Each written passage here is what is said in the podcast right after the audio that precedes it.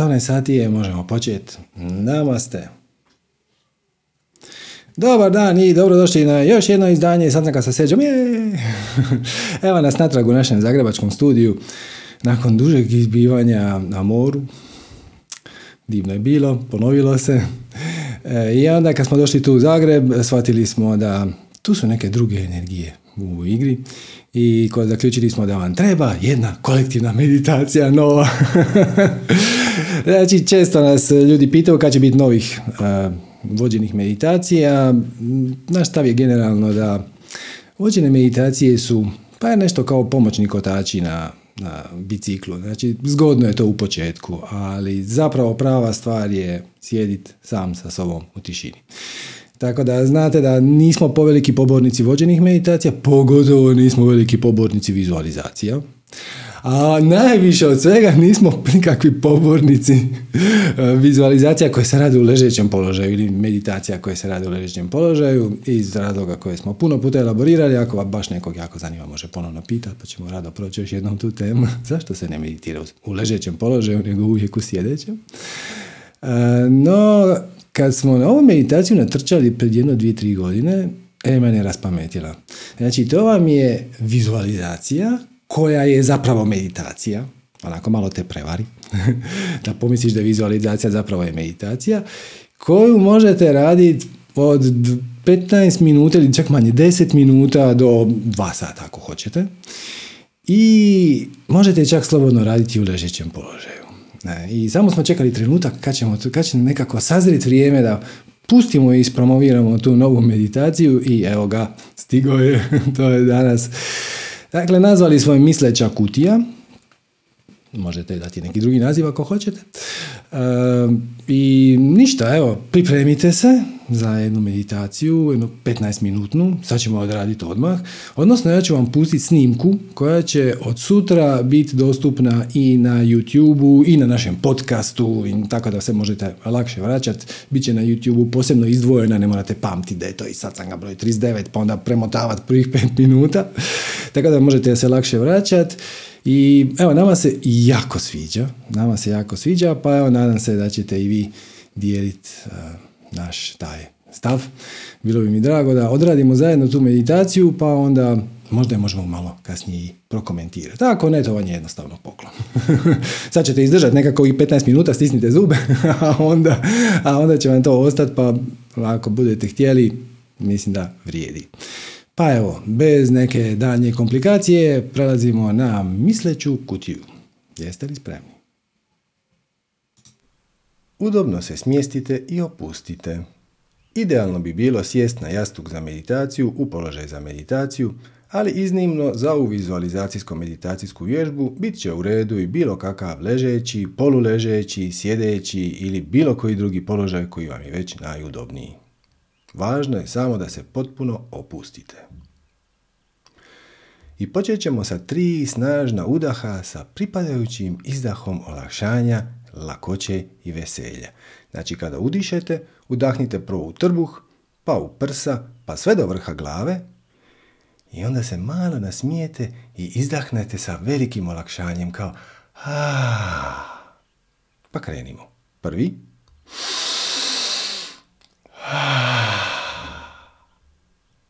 Drugi.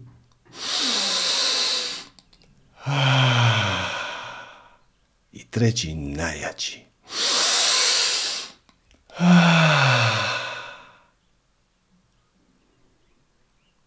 Malo se nasmijite rubovima usana.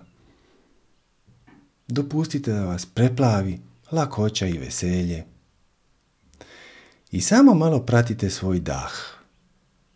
Možete se fokusirati na vrh nosa i na senzaciju koju zrak proizvodi dok ulazi i izlazi kroz nos, a možete i promatrati kako vam se trbuh diže i spušta. Ništa ne morate kontrolirati, zapravo tijelo diše vas. Samo ga znatiželjno promatrajte.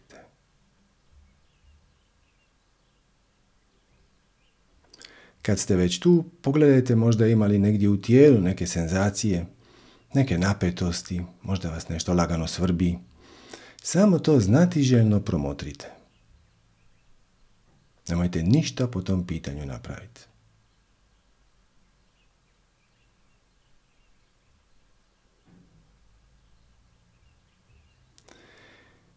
I sada zamislite da ste u velikom praznom skladištu.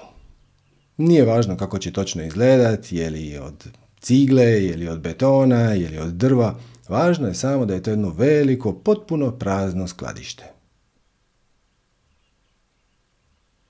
U njemu naravno nema ničeg, osim što se u samoj sredini skladišta nalazi jedna prozirna kutija.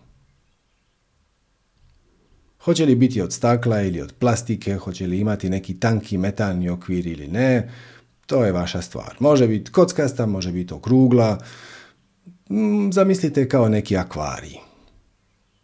Ona je trenutno potpuno prazna, ali da je nešto unutra, mogli biste to vidjeti. I neka bude toliko velika da je možete ponijeti sa sobom ako to baš poželite. Znači ne veća od metar za metar, ali svakako može biti i manja.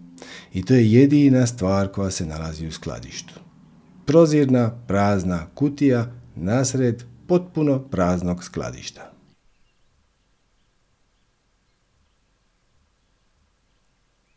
I onda stanite usred skladišta, negdje pored te prozirne kutije i dopustite da vam dođu vaše uobičajene misli.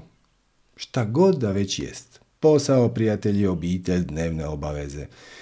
Kako misli budu dolazile, jednu po jednu ih izvadite iz glave i stavite ih u kutiju. Kako ćete to točno napraviti, odlučite sami. Dopustite svoje mašti da dopuni detalje. Možete kao Harry Potter sa čarobnim štapićem izvaditi misao iz glave i staviti u kutiju, možete iscijediti, lansirati, teleportirati, kako god vam je najlogičnije i najjednostavnije. I jednom kada je misa u kutiji, ona može izgledati bilo kako. Kao svjetleća kugla, kao tamni dim, svjetli dim, lopta, kocka, može biti različitih boja i oblika, možda se giba, možda stoji mirno. Dopustite svoje mašti da dopuni detalje. Važno je samo da jednom kad ste misao izvadili iz svoje glave i stavili u kutiju, da je možete vidjeti. Uopće nije važno je li misao pozitivna ili negativna, samo izvadiš, staviš je u kutiju i vidiš je u kutiji. I odmah će doći druga. Izvadite i drugu, stavite u kutiju i gledajte je u kutiji.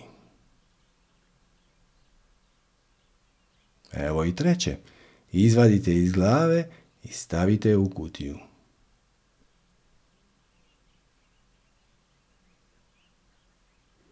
Pa onda još jedna. Mirno je izvadiš iz glave, ne ulaziš u sadržaj misli i staviš je u kutiju i vidiš je u kutiji. Sada je već u kutiji nekoliko misli koje se gibaju ili svijetle ili što već da rade ali vi ih promatrate kroz prozirne stijenke kutije. I primjećujete da kako promatrate misli koje se gibaju u kutiji, sve manje i manje novih misli dolazi. Ali ako se neka probije, samo je mirno izvadite iz glave i stavite ih u kutiju.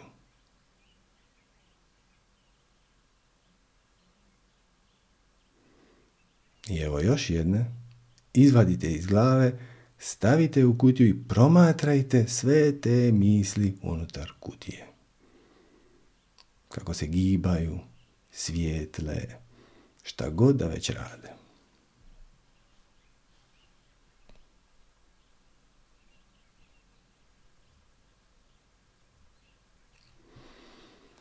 I kad više nemate niti jednu misao, malo zastanete promotriti kako se one gibaju unutar prozirne kutije.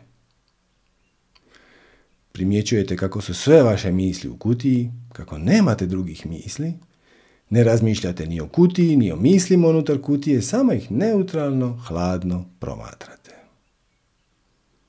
Ostanete u stanju čistog promatranja, samo promatranja.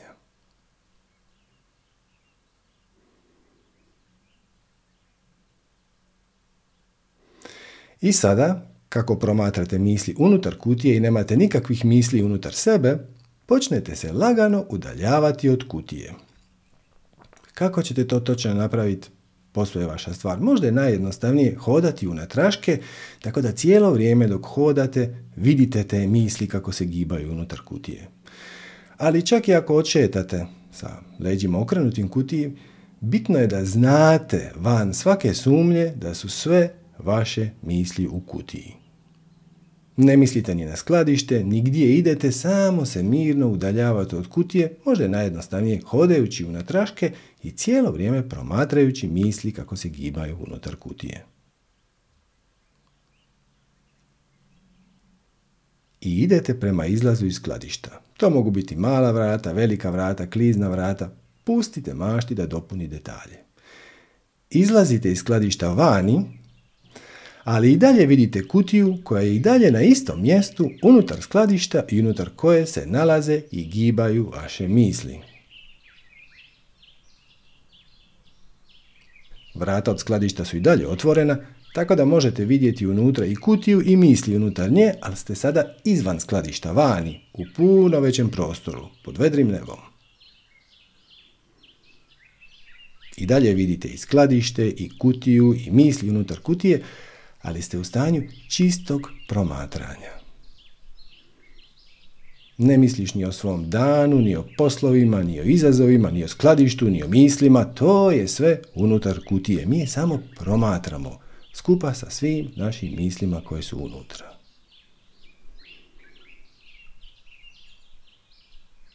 Gledamo skladište, gledamo kutiju, gledamo misli, ali nemamo nikakvih ni misli ni emocije o toj situaciji. Samo je promatramo. Tako je kako je. Znaš da si vani, znaš da je tu skladište, znaš da je u skladištu kutija i da su u njoj tvoje misli, ali tebe to ni na koji način ne pogađa. Samo neutralno stojiš i promatraš.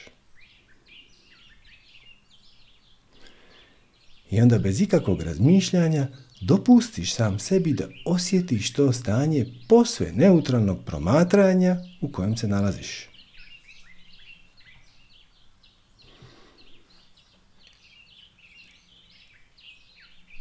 I u ovom se trenutku doslovno nalazite u vibracijskom stanju koje predstavlja pola puta između tvog fizičkog uma i višeg uma.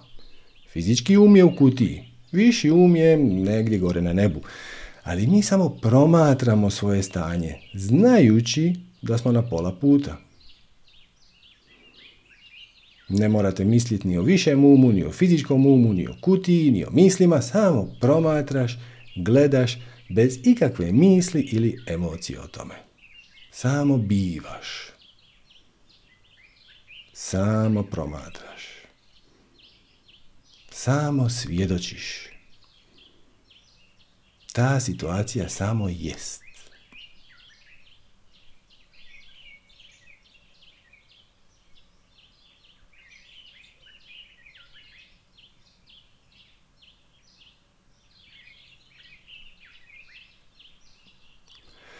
I kako se navikavaš na ovo stanje neutralnog promatranja, na pola puta između fizičkog i višeg uma, osjećaš kako kroz tebe bez ikakvog napora teče više od onog što već jesi. Znaš kako ti postaje sve lakše i lakše dopustiti da kroz tebe teče čista i jasna komunikacija od tvog višeg uma prema tvom fizičkom umu. Ali ti samo promatraš taj proces. Ne upličeš se u njega, ne misliš na njega. Ti si samo kanal za tu komunikaciju između tvog višeg i fizičkog uma. Ništa ne razmišljaš, samo gledaš kako se događa.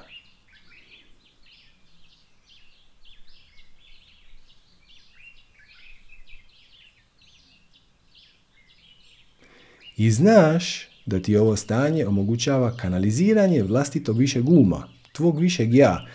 I to samo dopuštaš. Ne misliš o tome, nemaš nikakve osjećaje vezano za proces, samo ga promatraš, jasno ga vidiš bez ikakvog inzistiranja što bi se tu trebalo desiti.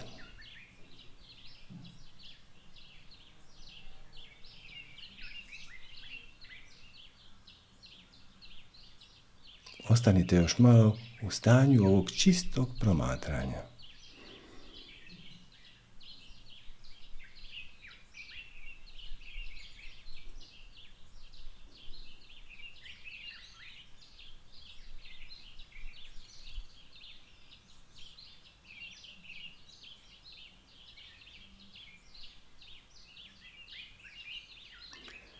I kada osjetiš da si gotov, zahvališ se prirodi i okolišu u kojem se nalaziš.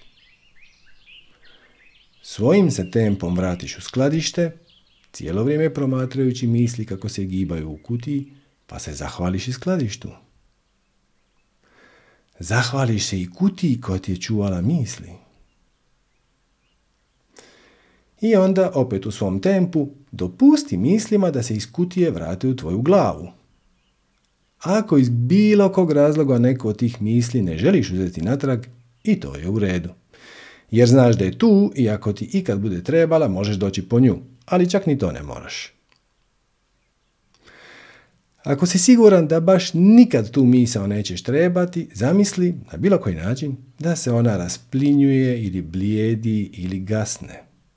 Sve dok kutija ne bude potpuno prazna.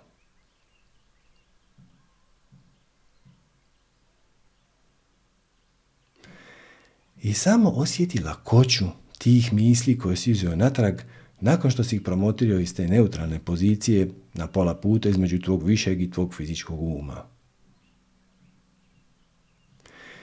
I osjeti zahvalnost prema ovom procesu koji ti je omogućio da te svoje misli sagledaš iz perspektive lakoće, radoznalosti, jednostavnosti. Ostani malo u stanju čiste zahvalnosti.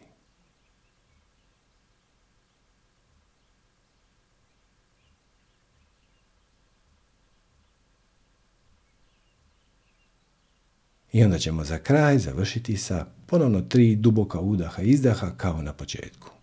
Udah u trbuh, po prsa sve do vrha glave i onda uz smješak jedan izdah puno lakšanja i veselja i lakoće. Idemo prvi.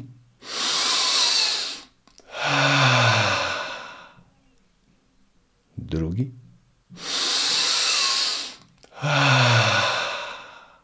I treći najjači.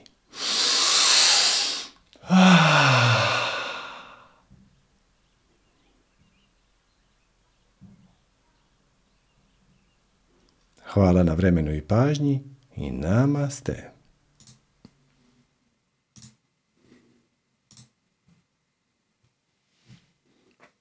Evo daću vam pola minute da se malo priberete. Je li to vrijedilo šta? Je li to bilo dobro? Evo, možete u četu napisati neki kratak komentar ako imate. Ja ću sad pratiti i Zoomov chat i YouTubeov na kanalu manifestiranja. Ne mogu pratiti i manifestiranje i Supernatural istovremeno. Nisam donio drugi mobitel.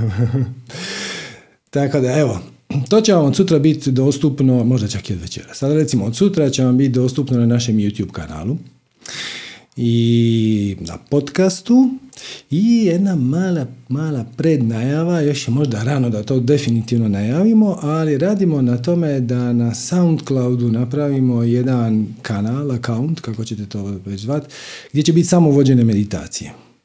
E, najviše od Ines, nešto malo sanjinih, nešto malo manje sanjinih još najmanje e, mojih, ali to će vam biti sve tamo na jedno mjesto, pa eto, to će, to je, kad to bude spremno i aktualno, javit ćemo vam. Evo, kažu komentari, život bez misli je fenomenalan, točno. Zakasnila sam, umirilo mi se lupanje u stomaku. Izvrsno, hvala, super, pozdravi sa Madija, odlično, olakšavajuće, interesantno, prijalo, hvala, namaste, namaste, ne vidim te Serđo, neki sitni tehnički problem s neke strane. Eto, e, kaže neko, mogu li ja da vodim meditacije? Zašto ne?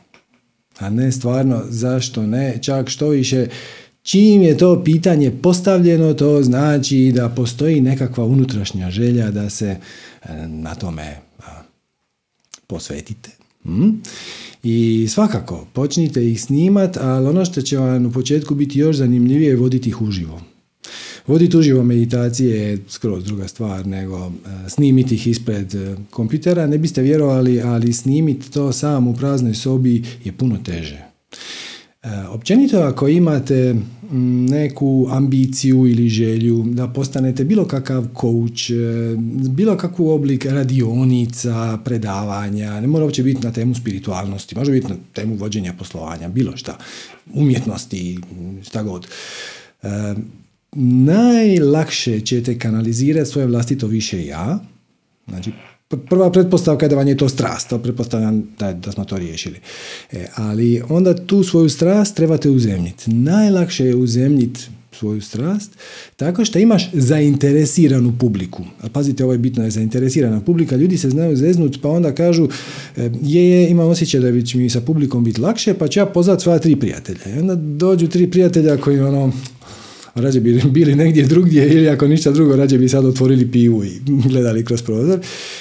I onda te onako gledaju i to ne pomaže, čak što više to odmaže. Ali ako imate zainteresiranu publiku od 1 do x osoba, nije uopće važno, jedna osoba je sasvim dovoljno. On, taj će vam, to, taj oblik uzemljenja će vam pomoći da kroz vas teku one informacije koje već trebaju kroz vas teći.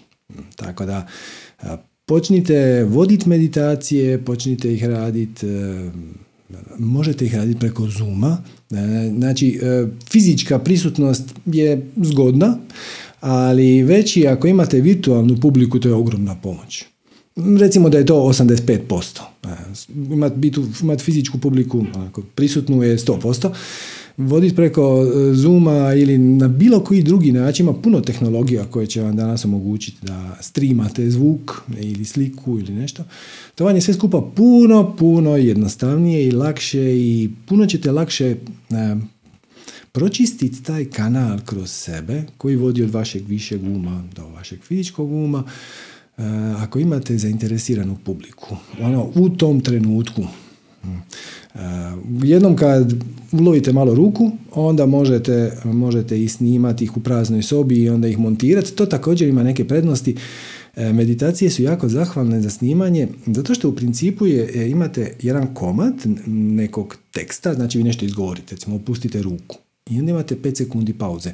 I onda u programima za editiranje zvuka je dosta lako i jedan komad obrisat, ono jednostavno od prve do sljedeće pauze ga možete potpuno izbaciti. Možete ubaciti 10 sekunda pauze, malo produžiti neku uh, pauzu, ne, ne, neki uh, time out.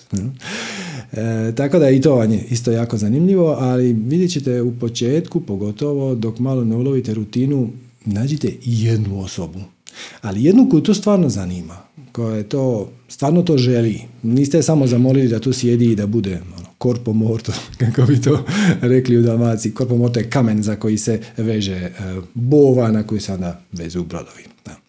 Ali, doslovno znači mrtvo tijelo. E, tako da to vam ne treba. Treba vam neko koji je zainteresiran, koji je živ i onda će, koji, koji živi tu temu kojim, i onda će vam to puno lakše ići. E, tako da evo, nemamo danas ni jednu ruku u zraku. Ja sam tamo mislio krenuti sa pitanjima, ali onda vidim da vas je meditacija. Sve ste misli ostavili u kutiji koje nisu trebale biti poučene, tako da sad više nema za ostalih misli koje treba adresirati.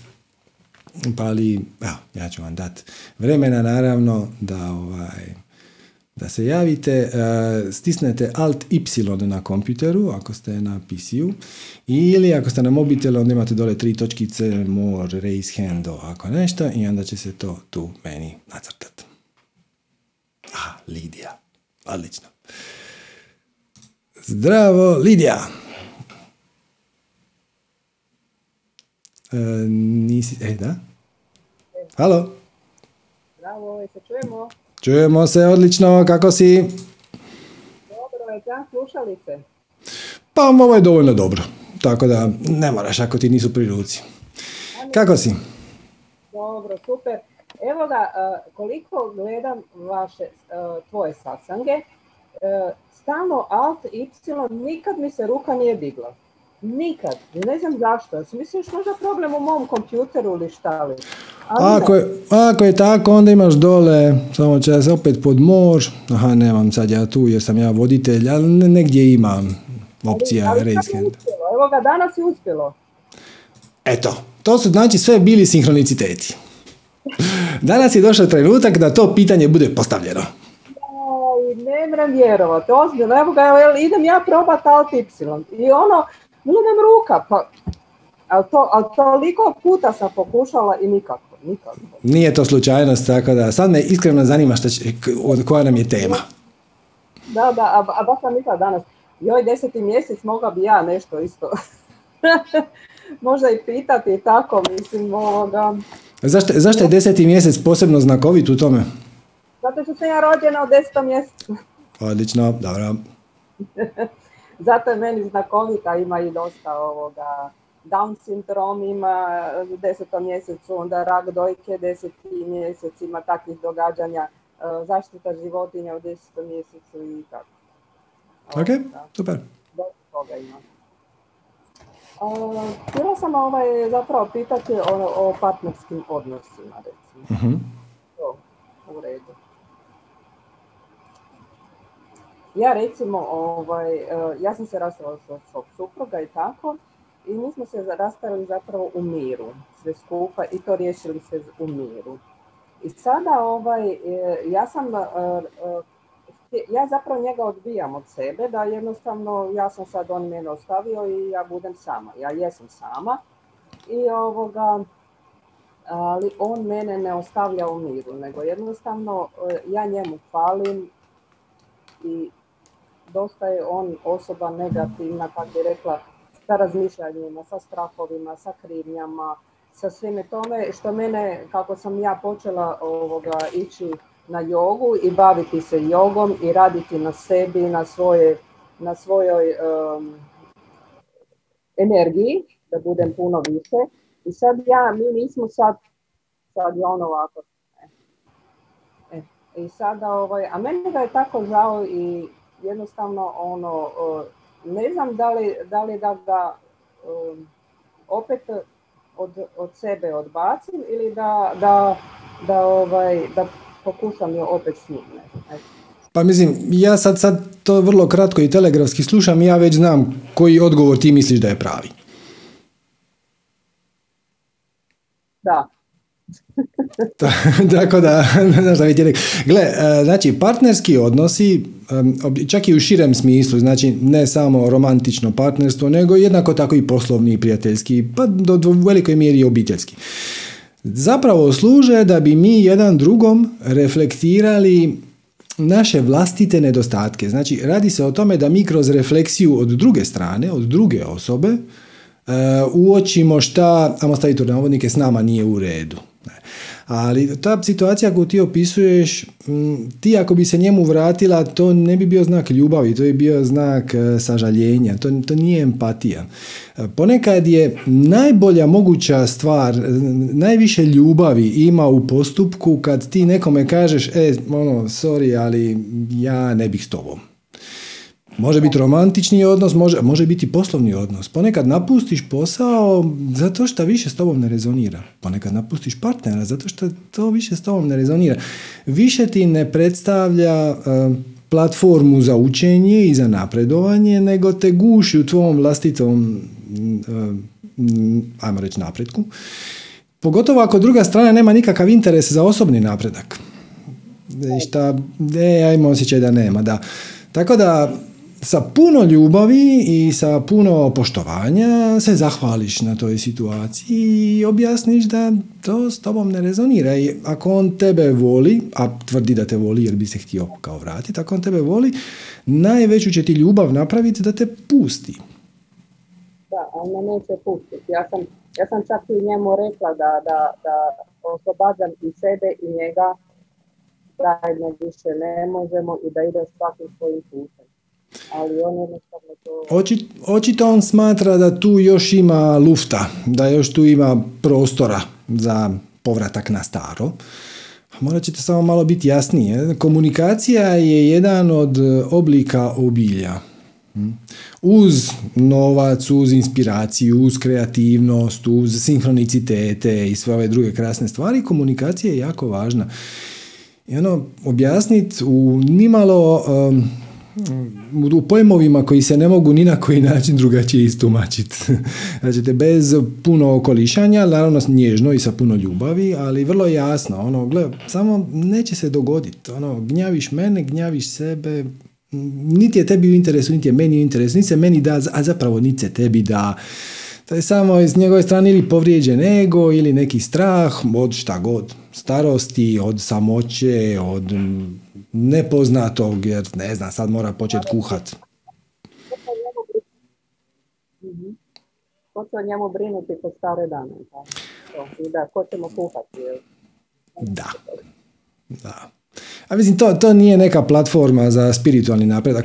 To je naša osnovna misija ovdje. Znači, mi smo se inkarnirali tu da bismo proživjeli neka iskustva, da bismo naučili više o samom sebi i da bi na neki način napredovali. I ako je tu netko ko je s tobom, ti ga trpiš iz nekog sažaljenja, sa, sažaljenje nije empatija. Te dvije stvari su kritično različite. Sažaljenje je ono jodan. A empatija je kad nekome doista želiš pomoć. Ono, svačam tu situaciju i vidim koliko ti je teško i ok, ajde, daj da ti nešto pomogne. Iza sažaljenja ne stoji ništa. No, jodan. I onda odem doma. Tako da, kako ste vi to opisali, ako ste potpuno sigurni da tu više nema prostora za napredak, ako ste iscrpili sve mogućnosti, jer pazite, uvijek treba se vratiti na ono prvo pitanje. Da li je možda ova situacija meni sinkronicitet? Hm? Da li je ona meni ušla u život da bih ja iz nje nešto naučila? Šta god, tolerancije, ljubavi, prihvaćanja, šta god. Ali kako ste vi to objasnili, vi kažete, ono, nekoć je bilo dobro, onda smo se razišli i više sad nismo na istim vibracijama, ja bi samo da toga sad više nema. Bez neke ono ljutnje, samo e, to zvuči kao da je to pri kraju. Pa evo, provjerite još jednom unutar sebe, jeste li sve izvukli, jeste li sve naučili što se tu moglo naučiti, ako jeste, onda ono, objasnite najnježnijim mogućim riječnikom da biste vi malo probali bez njega. da, da, da, baš tako, baš tako. Eto, puno hvala na, na, na odgovoru. Mislim kojega sam zapravo svjesna sam ovdje tu. Da, da, da, svačam, svačam. Super. Hvala na javljanju. Da vam ste. Ok, ajmo na Nataša. Zdravo, Nataša. dobro večer. Dobro, večer Sergio, dobro večer. E, imam jedno e, praktično pitanje iz meditacije, ako može. Iz nekog razloga ja te ne vidim, znači čujem te, ali te ne vidim, jel možeš upaliti kameru, molim te? E, ako budem znala, može, samo sekundicu. Ako si na mobit, e, Jesam. odlično, odlično. dobro večer. ok, dobro večer još jednom. znači, prilikom meditacije, e, ne znam kako bi to nazvala, ali desi mi se nešto čudno. Naime, sjedim na mom jastuku za meditaciju, meditiram i nakon recimo jedno, šta ja znam, 5-10 minuta, dobijem stravičnu nekakvu senzaciju koje se pomalo bojim. Mm. Naime, ono, e, to izgleda ovako, otprilike kad sjediš i sad uzmeš da ti je kičma os ili nekakav os nekakva donji dio tijela, karlica mi stoji čvrsto, a gornji me počne bacat, kao da konusno me baca u krug. Ljudi koji su me gledali dok meditiram kažu da se nisam makla. A mhm. meni je osjećaj ono roller coastera, mislim, nešto strašno. Dobro, e, znači tijelo se ne miče, vi samo imate osjećaj da se miče. Mhm. Da, da, znači samo se ja u glavi bacakam na sve strane. Mhm. E, da li se to ikome dešava, je li to ok? Mislim, je li to ono, šta je to? Nije važno. To je najbolje od svega. E, znači, e, ego će smislit sve. Sve će smisliti da nas odvrati od meditacije. I nađete tamo gdje si najtanji. Hm? Odnosno, kasnije kad pogledaš pažljivo unatraške, onda ćeš shvatiti da je ego pokušao puno stvari, samo neke te ne pogađaju toliko, pa onda nije važno. Ego krene prvo sa nekim laganim svrabom, recimo, kao ne možeš sad meditirati te svrbi. Pa onda, onda odjednom moraš u WC. Pa onda se sjetiš, joj sad bi trebalo, treba predati onaj papir na knjigovodstvo, nemam pojma. I to baš mora sad. Ne, ne, može nikako za 20 minuta, nego baš mora sad. E, I onda tako ego gađa, gađa dok ne nađe gdje si tanak. E, sad, iz nekog razloga to s vama rezonira kao neki ozbiljan problem, tako da e, nisam Mislim, baš... nije problem, nego je neugoda silna. Ali, recimo, to mi se desi jednom, pa onda, recimo, desi mi se sutra malo slabije, onda tjedan dana ništa, deset dana mhm. ništa. Da, da, I onda ponovo. E. Da, da, da. I e, to će nestat kad vas prestane biti briga. Ok. e, znači, e, vi će, sješćete u meditaciju ponovno, sutra preksutra se to recimo neće dogoditi. E, onda treći dan će se to dogoditi. Ako vi kažete, o gle, kakva zanimljiva senzacija, ja imam osjećaj ko, ko da se ljuljam, a ne ljuljam se, sad ću ja to malo zainteresirano promatrati. E, onda će ego shvatiti da mu ta zamka nije uspjela.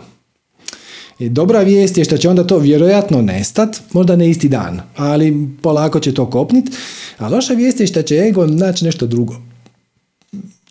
Uvijek nađe nešto drugo. E, tako da nemojte se prepast ako za mjesec dana sad nemam put, nemam pojma, imate osjećaj kao da se gušite. Recimo to sam jednom čuo. Kaže da ja, jednom je gospođa rekla da nakon 15 minuta meditacije njoj ponestane zraka i ima osjećaj kao da se guši. Sad, čim to izgovoriš jasno ti je da je to da. neka mentalna projekcija, mislim da meditiramo ispod vode.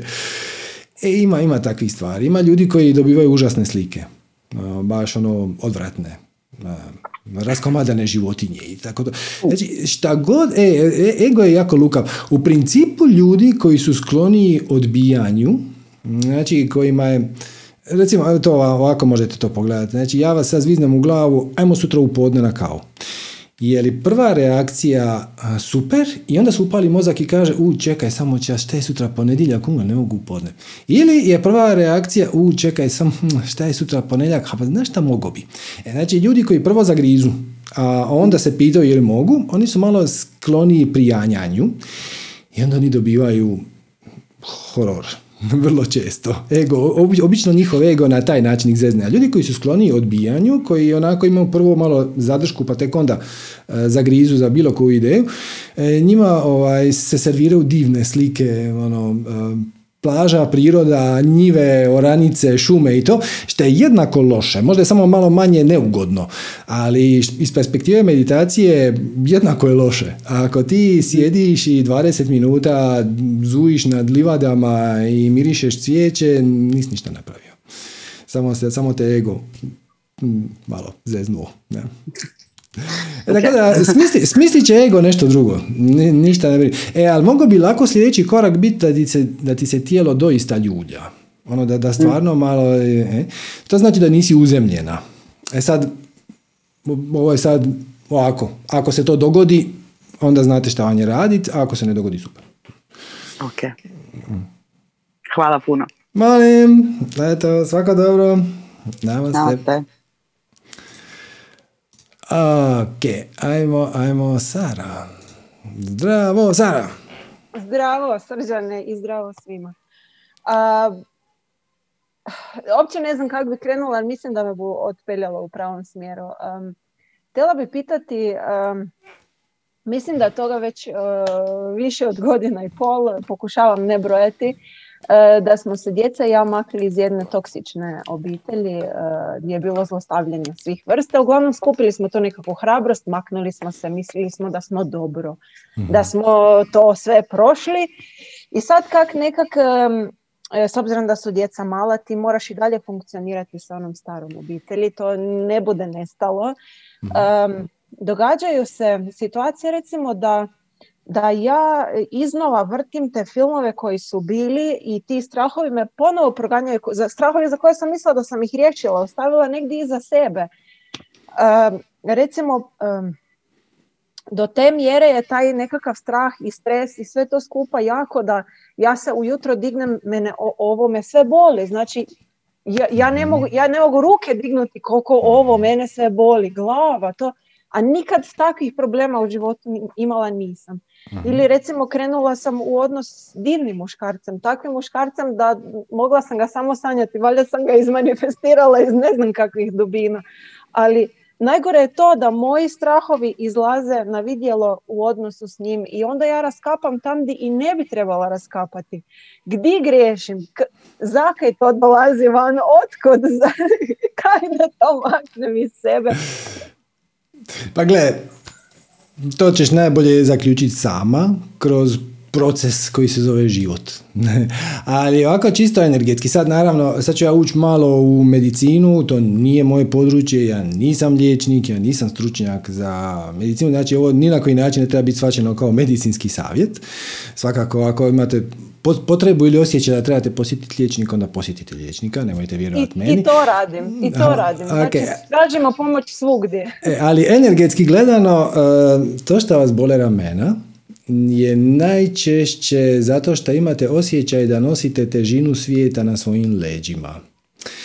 To je neki oblik krivnje, često, ne mora biti, ali često, ili stresa, jer u stresu e, mi se branimo, mi imamo potrebu, znate kako boksači, dig- dignut ramena, ući u obrambenu poziciju. Znači, ka- kad, kad ste pod stresom, onda su ramena dignuta, ali vjerojatno jedno i drugo. Ja bih rekao da tu imate neku zaostalu krivnju, koja vjerojatno proizlazi iz loše definicije odgovornosti. Jer zapravo uh, ljudi smatraju da je, ljudi definiraju krivnju često kroz sram i, pardon, odgovornost definiraju kroz sram i krivnju. Kao šta je odgovornost? Odgovornost je kad preuzmeš neki zadatak, može biti ono nešto sitno, a može biti i zadatak um, odgojiti svu djecu, taj ono 30-godišnji proces. Znači, preuzeo sam neki zadatak i onda ako to ne ispadne dobro, ja ću nekako biti kriv. Znači, to je odgovornost. Ja sam preuzeo posao i ako ne ispadne dobro, ja sam kriv. Umjesto da kažu da je odgovornost sposobnost odgovora. Znači, sve što vam se to dogodilo, cijeli taj paket, pa ste imali tog partnera, pa to nije s njim bilo dobro, pa onda ste izašli iz te situacije, ono, čestitam. hm? E, Sve je to bio proces vašeg učenja, napredovanja spiritualnog. Ja mogu sad pitati onako fo- forme radi, ali zapravo 100% sam siguran da kad bi vas ja sad pitao recimo jeste li šta naučili iz cijele te situacije, da, da toga ima more, tako? Da. E, tako da sve je to služilo da vidiš šta ti paše, šta ti ne paše. Na kraju krajeva iz te veze si izašla sa djecom. što je ono prekrasan poklon. I imaš sad priliku izgraditi novi život. I e, to što imaš flashbackove od prošlosti, koje nekako ne bih htjela, to je oblik nekakvog PTSP-a. Ono, posttraumatski sindrom. Imali ste neku stresnu situaciju u prošlosti i onda kad je riješite, obično i sa odgodom od par mjeseci, ja, i ponekad i više, se pojavi to je ti flashbackovi, ono, samo ti se vrati cijela ta tjeskoba od pred godinu dana, pa ništa, ništa se posebno ovaj čas nije dogodilo. To riješite tako što usmjerite svoju pažnju na nešto što vam je drago, odnosno slijedite svoju strast. Znači, ispunite prostor svoje svijesti sa nečim što vam je drago, što vas veseli, što vas ispunjava, što vam ima smisla, što vam daje svrhu. E, I onda imate puno, puno, puno manje prostora mjehurića unutra gdje bi se mogla zavući neka stara da, energija. Ne. A svejedno, neće to nestati preko noći. E, vi jednostavno se, svaki put kad se pojavi ta tjeskoba od prošlog života, podsjetite se koli, na čemu ste sve zahvalni. Zahvalni ste na svim lekcijama, zahvalni ste na obitelji, na djeci koja su sad s vama, zahvalni ste sigurno na puno više stvari nego što sad sam mogu sjetiti. I ostanite malo u osjećaju zahvalnosti i onda se vratite slijediti svoju strast. Radite, radite ono što vas veseli. Da, znači, stvar je usmjeravanja fokusa.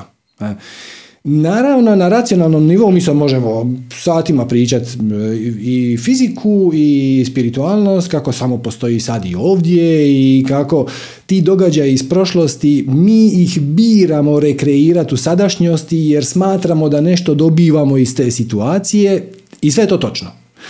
Ali ono kako to praktično riješiti, kad te napadne tjeskoba, sjetiš se na čemu si sve zahvalan iz te situacije koja je imala i pluseve i minuse, e, sjetiš se pluseva, budeš zahvalan na plusevima, ostaneš malo u tom osjećaju zahvalnosti i onda se vratiš raditi ono što te najviše veseli. Jer misliš da možeš to? Hanček samo čas e, zamjutalo te se. Evo ga, možeš opet. Da, z, e, mislim da, mislim da mi je ovo sad otvorilo cijeli svijet. E, misliti, na, misliti na dobre i pozitivne stvari kojih imamo jako puno, a, a gušimo se za ovima koje tu ne bi trebali biti, mislim. Srđane, I još samo jedan bitan detalj. Ne krivit se zato što će ti povremeno doći crna misao. Znači, ne, ne bićevat se ono, ja bi trebao biti jači od toga, ja, zašto se to meni vraća? Došla je neka stara zaostala misao, energija lijevo desno. Ok, prihvatiš je, prihvatiš je i zahvališ joj se i onda će ona otići. I onda će s vremenom dolazi sve manje i manje. o Bože dragi, hvala Srđane. Hvala. Molim, hvala tebi. Ok. Ej, baš mi je drago što se broj ruku povećava. Ajmo na Mladena. Zdravo, Mladene.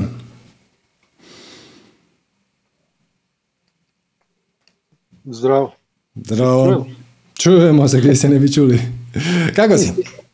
Iznenadio si mi iskreno ti kažem. Već sam ovaj mislio, samo ću da slušam koji je do sada, ali evo, hvala. Moje zadovoljstvo. Koja nam je tema dana? E, imam, to jest mislio sam dva pitanja ako se slučajno budem uključio.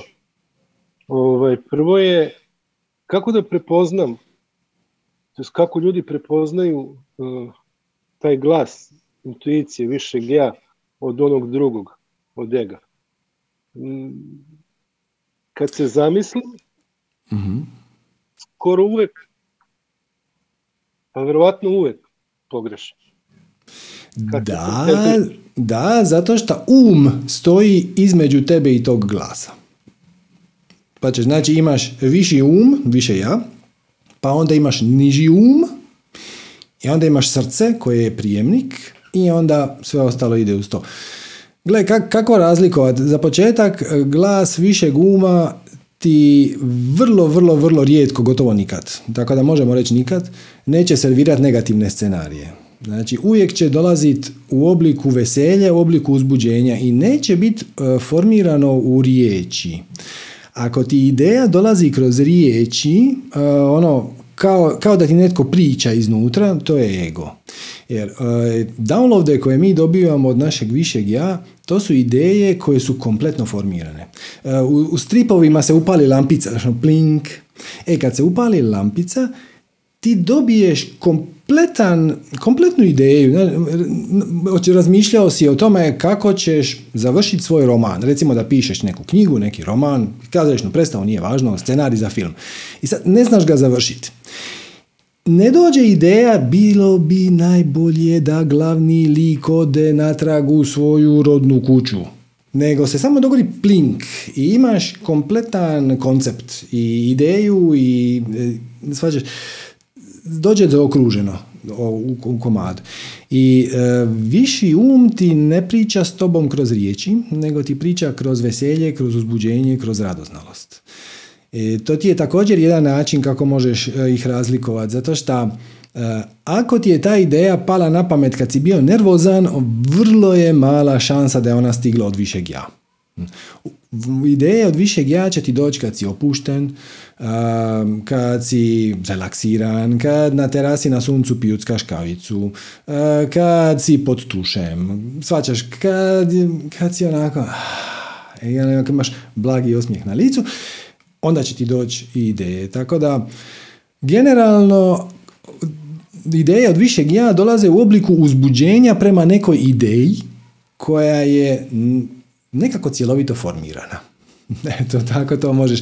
A ego će ti pričat kroz strahove, Uh, uvjeravat će te da su tvoje ideje loše, da to neće ispast dobro, da ti to ne znaš, da ti to ne da je najsigurnije ne napraviti ništa. E, I sad...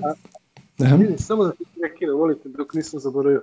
A ono kad ti nešto iznutra jasno viče, ili imaš taj neki osjećaj, ne, nemoj, stani, prekini, to To najčešće dolazi od naših negativnih definicija i uvjerenja, šta ne znači da nije točno. Znači, znači, ako ti sad zamisliš sam sebe kako se penješ na nebo, neboderi skačeš sa nebodera i pojavit će se jedan jasan, ne, nemoj skakat s nebodera, jesi lud, ubit ćeš se. E, znači, to je definitivno negativno uvjerenje, ja, koje kaže ako to napraviš umrijećeš, E, to je definitivno limitirajuće uvjerenje, zato što to uvjerenje kaže nemoj skočiti s nebodera, mislim ograničavati akciju, šta ne znači da je to loš savjet. Tako da, najčešće ta upozorenja naša iznutra e, dolaze od naših bivših iskustava, trauma, trauma u najširem smislu, ne mora sad to biti nešto strašno, ali nešto neugodno ti se dogodilo na tu temu pred 10 godina, 20 godina, možda i više. I onda je zaostala ta neka, u navodnike, oprez, ovo, ovo treba sam im biti oprezan, može. E, to uočiš i onda pažljivo o tome razmisliš. Znači, ne iskoristiš svoj ovaj e, čavrljajući um koji ti stalno nešto blablabla, nego iskoristiš svoj intelekt. I kažeš, ok, recimo da ja to stvarno napravim, šta je najgore što se može dogoditi? Šta je najbolje što se može dogoditi? I onda to malo izvažeš. I ono, ako nešto u tebi vrišti ne, staneš, pogledaš je li to stvarno točno, je li to stvarno ima smisla i dobra je šansa da, da će odgovor biti ne. ne. Ne treba uvijek ne slušati svoj ego, da pa će. E, kad god je preživljenje u pitanju, je bitan. Mhm. Upravo sam to htio sad te pitan, zato što postojale su neke značajne situacije u mom životu. Ovaj, kad mi se javilo to, bukvalno kao da se postavi rampa ispred mene, iz ja ne vidim nikakav razlog za to. I onda ja kao stanem, razmislim, mi kažem, ma daj, ne budali, aj napred. Mhm. I posle izvestnog vremena se ispostavi da je ta rampa bila, da sam je poslušao, bilo bi verovatno bolje. Ali nisam i onda sam iskusio nešto što mi nije prijelo. Tako da... Ali čak i iz toga si nešto naučio. Da, jesam. Nije baš da sam htio da učim to, ali jesam, definitivno. pa gle, na nekom nivou jesi, jer da nisi htio učiti ne bi došao ovdje. Znači, zemlja je tešk, teška škola e, i tu ne dolaze duše koje nisu ambiciozne. Tako da svi smo mi tu došli učiti.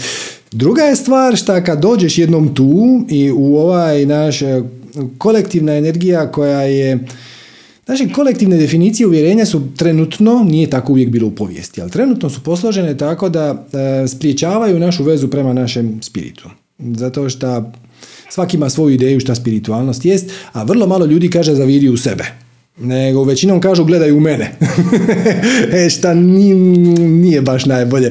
E, tako da mi smo odgojeni i negdje tamo od sedme, osme godine života intenzivno počnemo gubiti konekciju prema našim uh, višim dijelovima našeg bića. Do tada djeca imaju. Djeca imaju ono, odlične konekcije na svoje spirite, ali mi pokupimo kolektivne energije i kolektivne definicije uvjerenja koja su dio igre koju smo došli igrat. Znači, nitko nije kriv. Mi smo sami izabrali doći na zemlju početkom 21. stoljeća, ono, prelazak sa 20. i 21. jer smo znali da je taj scenarij izazovan.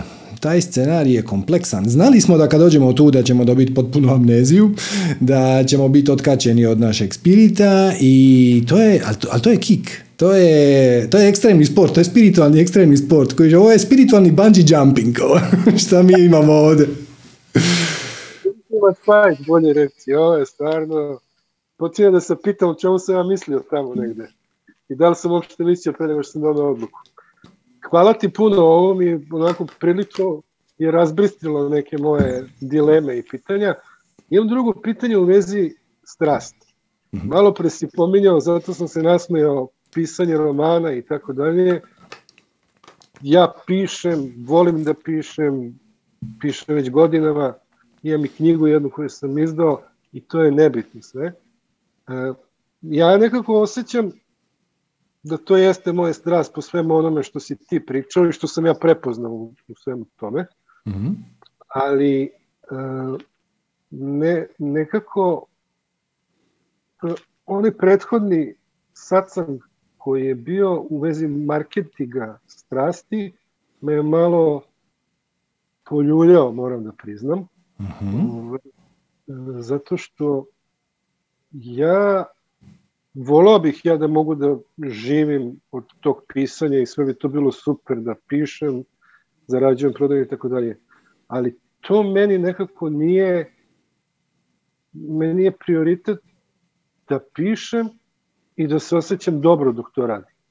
Da budem prosto iznutra zadovoljan time što sam uradio. A šta Da, će posle biti, to mi nekako nije u fokusu. Možda bi volao da ste to onako, da neko to pohvali i tako dalje, to je onako nekako ljudski, egoistično, ali prosto priznajem. Da, da, da, ali dao si sad u ovoj rečenici zapravo i rješenje. Znači ti kažeš, mene nije sad jako bitno da ja postanem novi Stephen King, neki novi poznati pisac i da živim od prodaje romana, nego ja bih htio da me veseli proces pisanja. Znači da mogu pisati, da mogu na neki način od toga živjeti i biti ispunjen. Jesam li to dobro shvatio? Pa, voleo bih, da, ali čak ni to ne mora. Kužim, ono kužim. Što mi je važno da ostajem, da ostajem u tome da, da mogu da pišem, da, da se to dešava. Sve u redu, sve u redu. Ja bi ti samo htio skrenuti pažnju na to da si dosta si limitirao svoju definiciju pisanja. Znači, pisat se može na razne načine i u raznim formama. I svakako pisanje romana je jedna stvar. Možda možeš pisati scenarije, možda možeš pisat, e, možda možeš adaptirat kazališne drame, možda možeš, pronađi formu, možda možeš pisat blog, možda možeš pisat pjesme, možda možeš pisat reklamne slogane za firme ili prodajna pisma, znaš, ono, newslettere. E, nešto od toga bi moglo s tobom zarezonirati. Znači, pi- pisanje kao proces je puno šire od toga ono, pišu se knjige. Mislim, pišu se knjige, ok, ali ima puno više tu prostora, pa možda samo malo da, da si dopustiš zapravo, da napraviš izle- izlet u neki oblik pisanja koji još nisi probao. Možda će ti se svidjeti, možda neće. Razumem, razumem šta kažeš, prosto mora da se prošire malo vidici, ne da se bude u skogrud u tom, u tom segmentu, pišeš, to mora bude knjiga i tako dalje. Ok, ja imam blog, pišem priče, kratke pesme, sve je to u redu. Imam neka dva romana koje su u toku, nikako da ih završim, malo pre si to spominjao i tako dalje.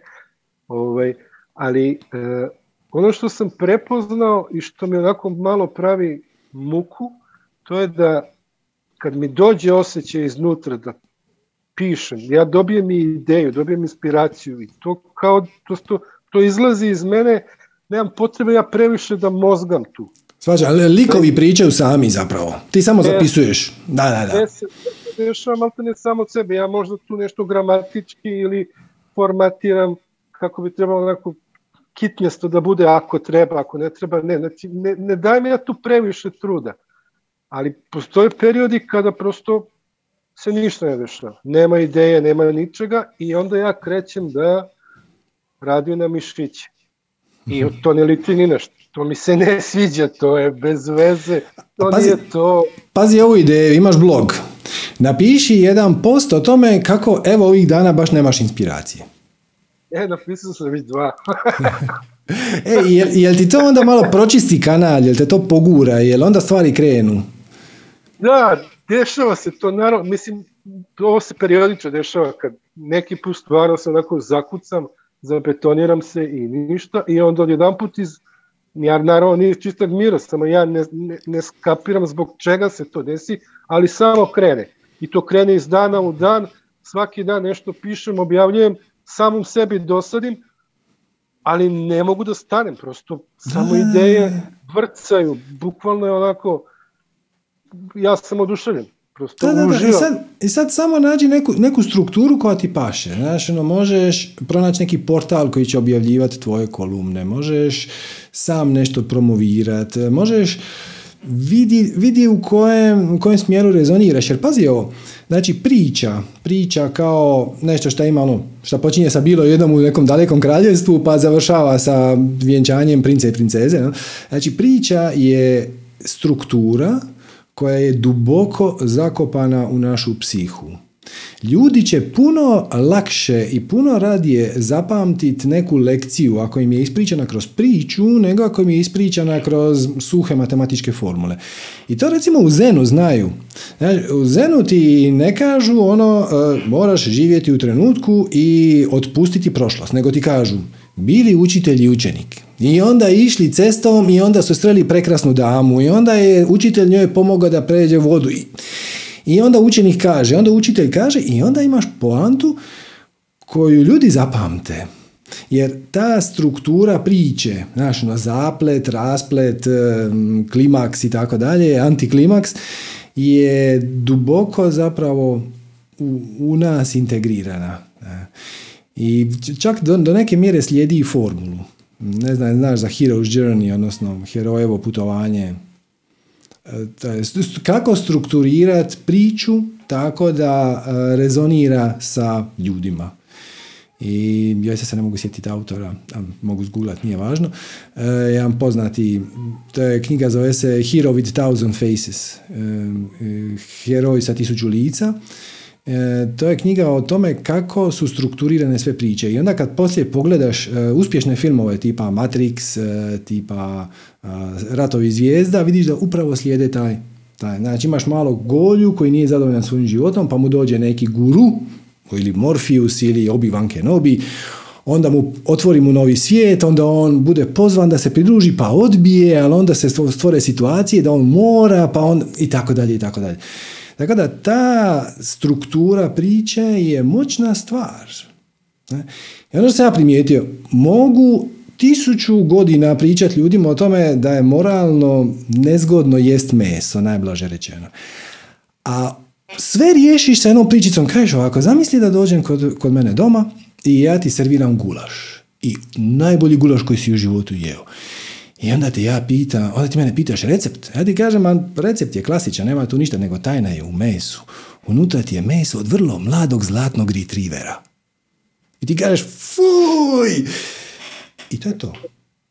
Ja nemam sad više potrebu nakon toga pričati, ali znaš, mi jedemo samo životinje koje su nama simpatične, a ono, ne bi jeli psa i mačku, ali bi pojeli prase, ali jesi kad vidio prase, pa prase je slatka životinja, bla, bla, bla, bla. Gotovo. Priča od sedam rečenica ima puno veći udarac, puno je snažnija, puno je jača nego sto sati teorije. Vidi gdje to možeš upotrijebiti. Šta, s čime ti rezoniraš, šta ti je bitno, za što se zalažeš, šta ti ima smisla, šta, znaš no, meaning and purpose. Svrha i smisao. Gdje je tvoja svrha i smisao? uh Jedini, jedini smisao, jedina svrha za mene u svačijem životu je ljubav. Znači, mhm. to je jedina stvar i to prioritet. O ljubavi se može pisat e, na sto načina. Sve, sve vreme pišem o tome, tako da vrlo sam zadovoljan sa tim i to me stvarno ispunjava. Nego kaže, imam samo problem kad zakoči, kad neće taj, kad prosto dođe period kad očigledno treba da se odmorim od toga, a zbog čega ne znam, ali prepoznajem da je to to. Pa, Malo jel, jel, jel imaš osjećaj da imaš publiku koja sa veseljem čeka tvoj sljedeći uradak? E, nemam osjećaj, ali se to dešava. Okay, Zato što e. objavim na blogu, objavim na Facebooku, na Instagramu i tako dalje i onda vidim da ljudi umeju da komentarišu na meni iznenađujući način ali nemam osjećaj da se to jedva čeka. Ali, može, može, ovo je odličan početak, odličan početak. Ajde, možeš li napraviti neku grupu svojih fanova? E, bilo gdje. Može biti na Facebooku, može biti, ako će vas biti malo, može biti na Whatsappu, može biti na Viberu, može biti na šta god. E, može biti mailing lista. E, da na neki način ti dobiješ osjećaj jer znači činjenice su već tu, ti ljudi već postoje, samo si ti stvorio sustav definicije uvjerenja koji kažu da si ti na neki način uh, odvojen od njih. E, ali ako uspiješ napraviti mali community, ali stvarno mali, ono dosta ti je deset ljudi, a sve što je više je bolje, naravno. Deset ljudi koji će komentirat, koji će reći ono, ova ti nije tako dobra kao ona prošla, znaš što mi se svidjelo u onoj pretprošloj, znaš što mi se svidjelo ovdje, hm? onda ćeš ti dobiti uzemljenje. Ti ćeš imati osjećaj da to radiš za njih. Znači, ti već sad to radiš za njih, samo si stvorio e, sustav definicije uvjerenja koji ti čini da ti, da ti to nije očito. Ali kad ti to postane očito, onda ćeš ih koristiti kao uzemljenje. Hm, Svađaš? Nećeš ti misliti na njih dok pišeš, ali ćeš ući u proces pisanja sa jednim specifičnim oblikom svrhe i smisla, jer to je nekome bitno. Hm? I onda će to ići puno, puno, puno brže i vjerojatno će te odvesti u smjerovima u koje nisi očekivao, a bit će vrlo zanimljivi. Razumem, razumem šta kažeš i, i nije mi baš drago, ali ne mogu da se ne složim sa tobom. ne, ne, toga, tako da, da, shvatam, shvatam što pričaš. I jeste, to jeste zaista tako, jer prosto kad, kad imam taj feedback, e, osjećaj je nekako, nije da mi treba taj feedback, ali to je kao e, jagoda na, na šlagu na torti. Baš onako taman. Gle, feedback ti ne treba, ali ti treba publika. Znači, znači, feedback može biti na razne načine. E, ja, ja ću objaviti sad ovaj satsang, on će biti na YouTube. Ja. I recimo da nitko neće prokomentirati, obično neko prokomentira, ali ajmo reći da niko ne prokomentira. E, ali ispod toga ima brojka koja kaže 8300 views. To je isto oblik publike. Znači, 8300 ljudi je to otvorilo. Dobro, možda je 5000 ljudi otvorilo, a neki su otvorili dva put. Nije važno. E, nekako si iznio neko dijelo vani koje je netko pogledao ba, barem dijelom, onda možeš otići na statistiku od YouTube, onda vidim da je ono, 37% ljudi je to pogledalo do kraja, ono, wow, kužiš. Tako da, ne, ne, mora biti u obliku komentara, e, može biti u obliku statistike, može biti u, oblik, u obliku toga da e, netko prokomentira tvoje dijelo na svom blogu. Pa onda kaže, gledajte, naišao sam na ovu priču tamo negdje, meni je bila zanimljiva, pa evo pogledajte. Ili meni je bila grozna. Nije važno. Važno je da, da ti dopustiš sam sebi da osvijestiš da to što ti radiš i ta strast koju ti radiš nisu slučajni. I nije slučajno da ti imaš taj talent, taj strast. To što ti imaš taj talent znači da si ti došao to raditi. To što imaš taj, tu strast znači da e, nekome to treba. E, i na nekom mentalnom nivou sad mi možemo raspravljati o tome da je to tako, slagao se ti s time ili ne. E, ali puno je lakše kad iskoristiš tu situaciju da se riješiš vlastitog limitirajućeg uvjerenja.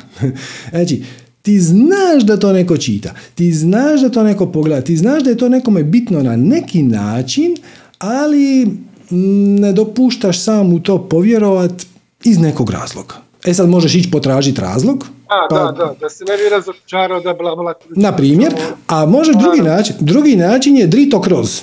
Znači, ono, ok, znači ja imam neko negativno uvjerenje koje mene spriječava da ja pišem. Znaš šta, idem ja pisat, pa ćemo vidjeti će se dogoditi. I onda se to uvjerenje počne koprcat, pa onda sve jače i jače i pokušavate uvjeriti u nekom trenutku odustane. I to vrlo brzo, znači ne ono u nekom trenutku za šest godina, više u nekom trenutku za dva tjedna. E, I samo ja, prođeš kroz njega.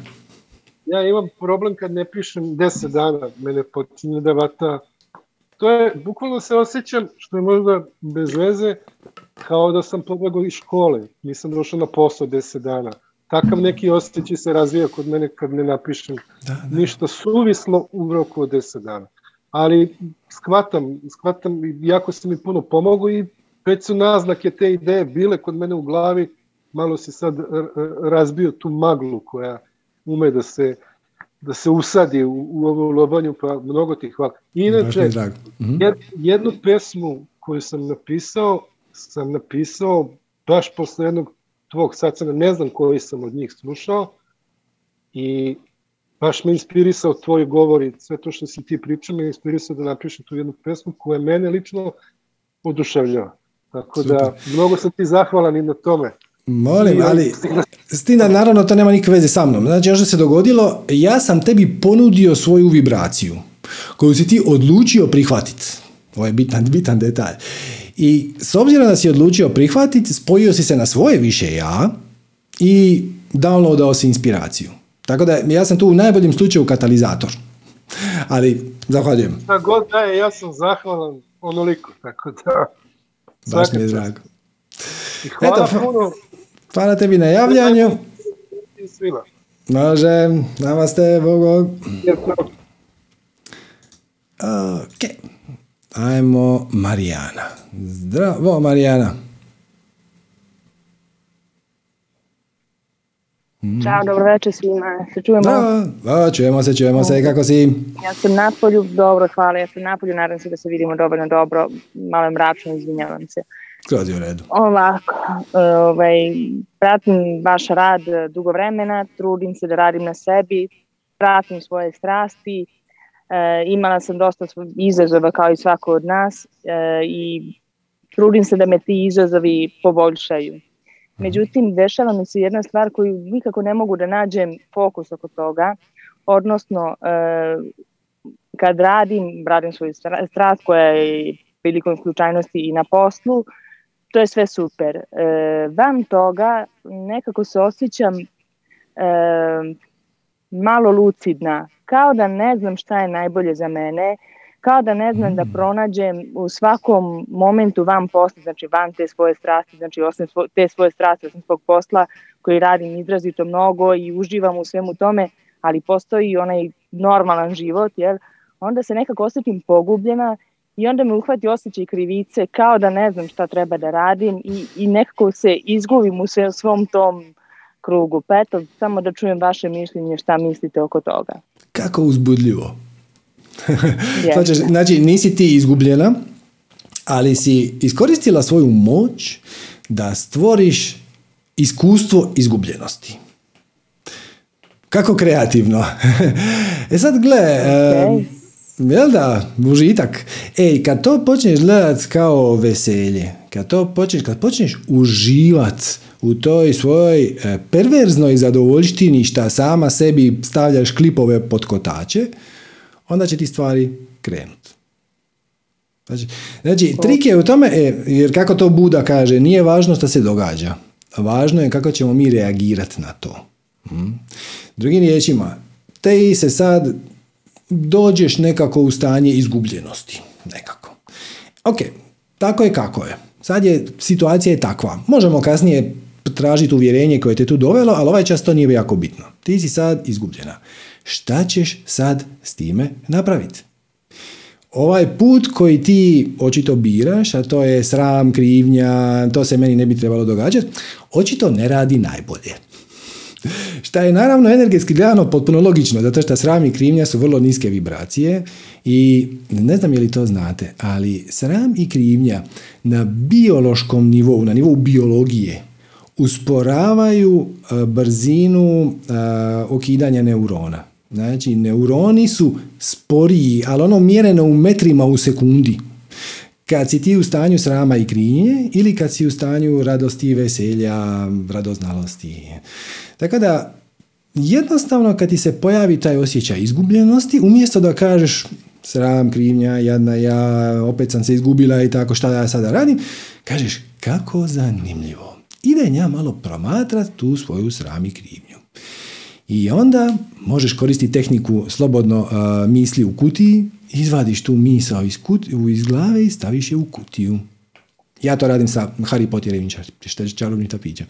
I, uh, I onda promatraš tu misao. Koje boje je sram i krivnja? U mojoj kutiji sram i krivnja su tamno sivi, ko pepe od cigarete, onako malo i smrde. A, bez, se tu gibaju bez, unutra, muljavo nešto.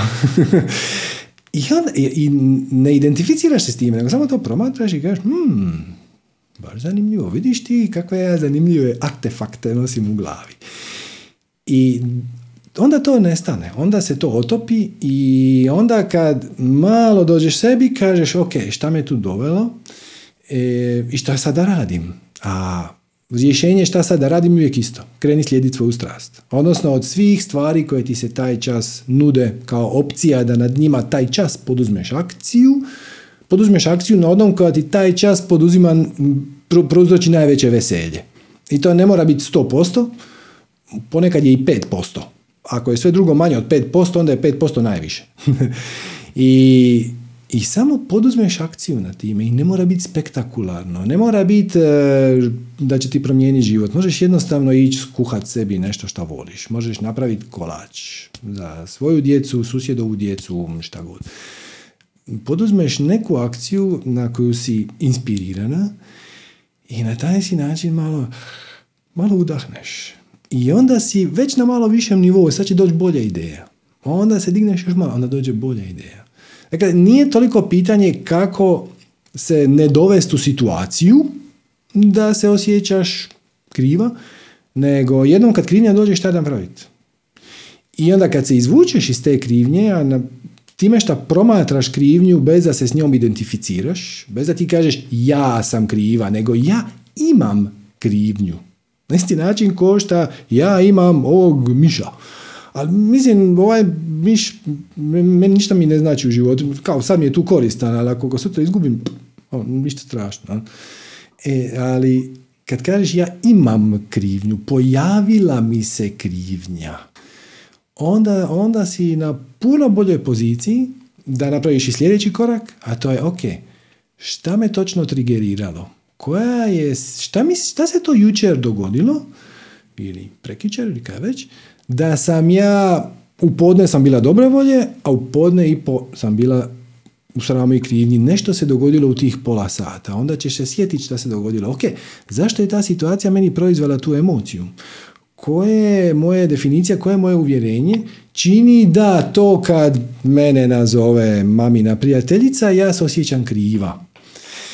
Svačaš, i onda kreneš u analizu i nađeš to uvjerenje i kad ga nađeš, ako ti nema smisla, ono je otpalo. Ako ti ima smisla, to samo znači da se zaokružilo s nekim drugim uvjerenjima koje treba prvo počistiti, ali proces je ono prilično ono, straightforward.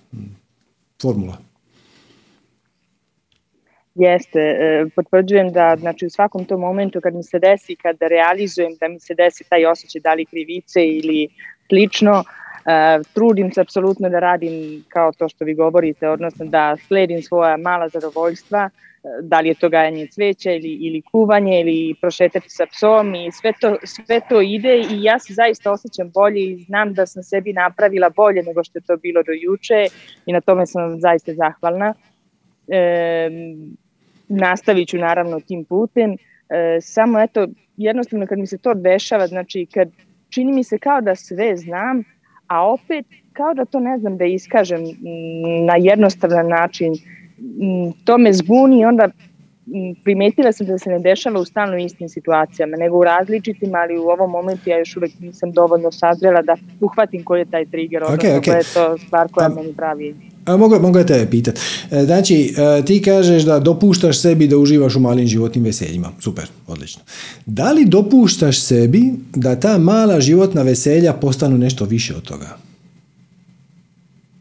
U ovom momentu, s obzirom da radim posao koji radim i kojim se posvećam jako mnogo vremena, e, pa zaista i ne, zato što to mi ispuni taj, taj deo dana i znači kad ispuni taj deo dana i ispuni svoju svrhu, meni je to recimo dovoljno. Znači, odem u krevet zadovoljna, znajući da sam taj dan odlično, odlično, odlično, ali... nešto, ali ne pravi ni više od toga, da. Ok, ok, ok, ok, znači sad imaš dva života, ti imaš dva života, ti si tajni agent, 007. Znači, u jednom životu radiš puno na nekom poslu i ja bih rekao da ti to nije neka velika strast.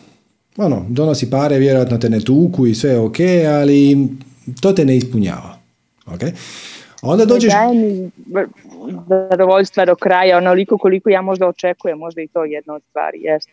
Možda, ali gle, da je to tvoja strast, ti bi rekla, gle, ja tamo izgubim e, i dane i noći i vikende, ali našta nema veze. e, samim time kad to nije tako, znači to nije prava stvar, ono što radiš na poslu. I super je, ono služi svrsi, ne kažem ja idi sad sutra daj otkaz. To služi svrsi, ali to nije tvoja strast. Znači, zadržat ćemo to kratkoročno, ali samo dok ne nađemo bolje rješenje.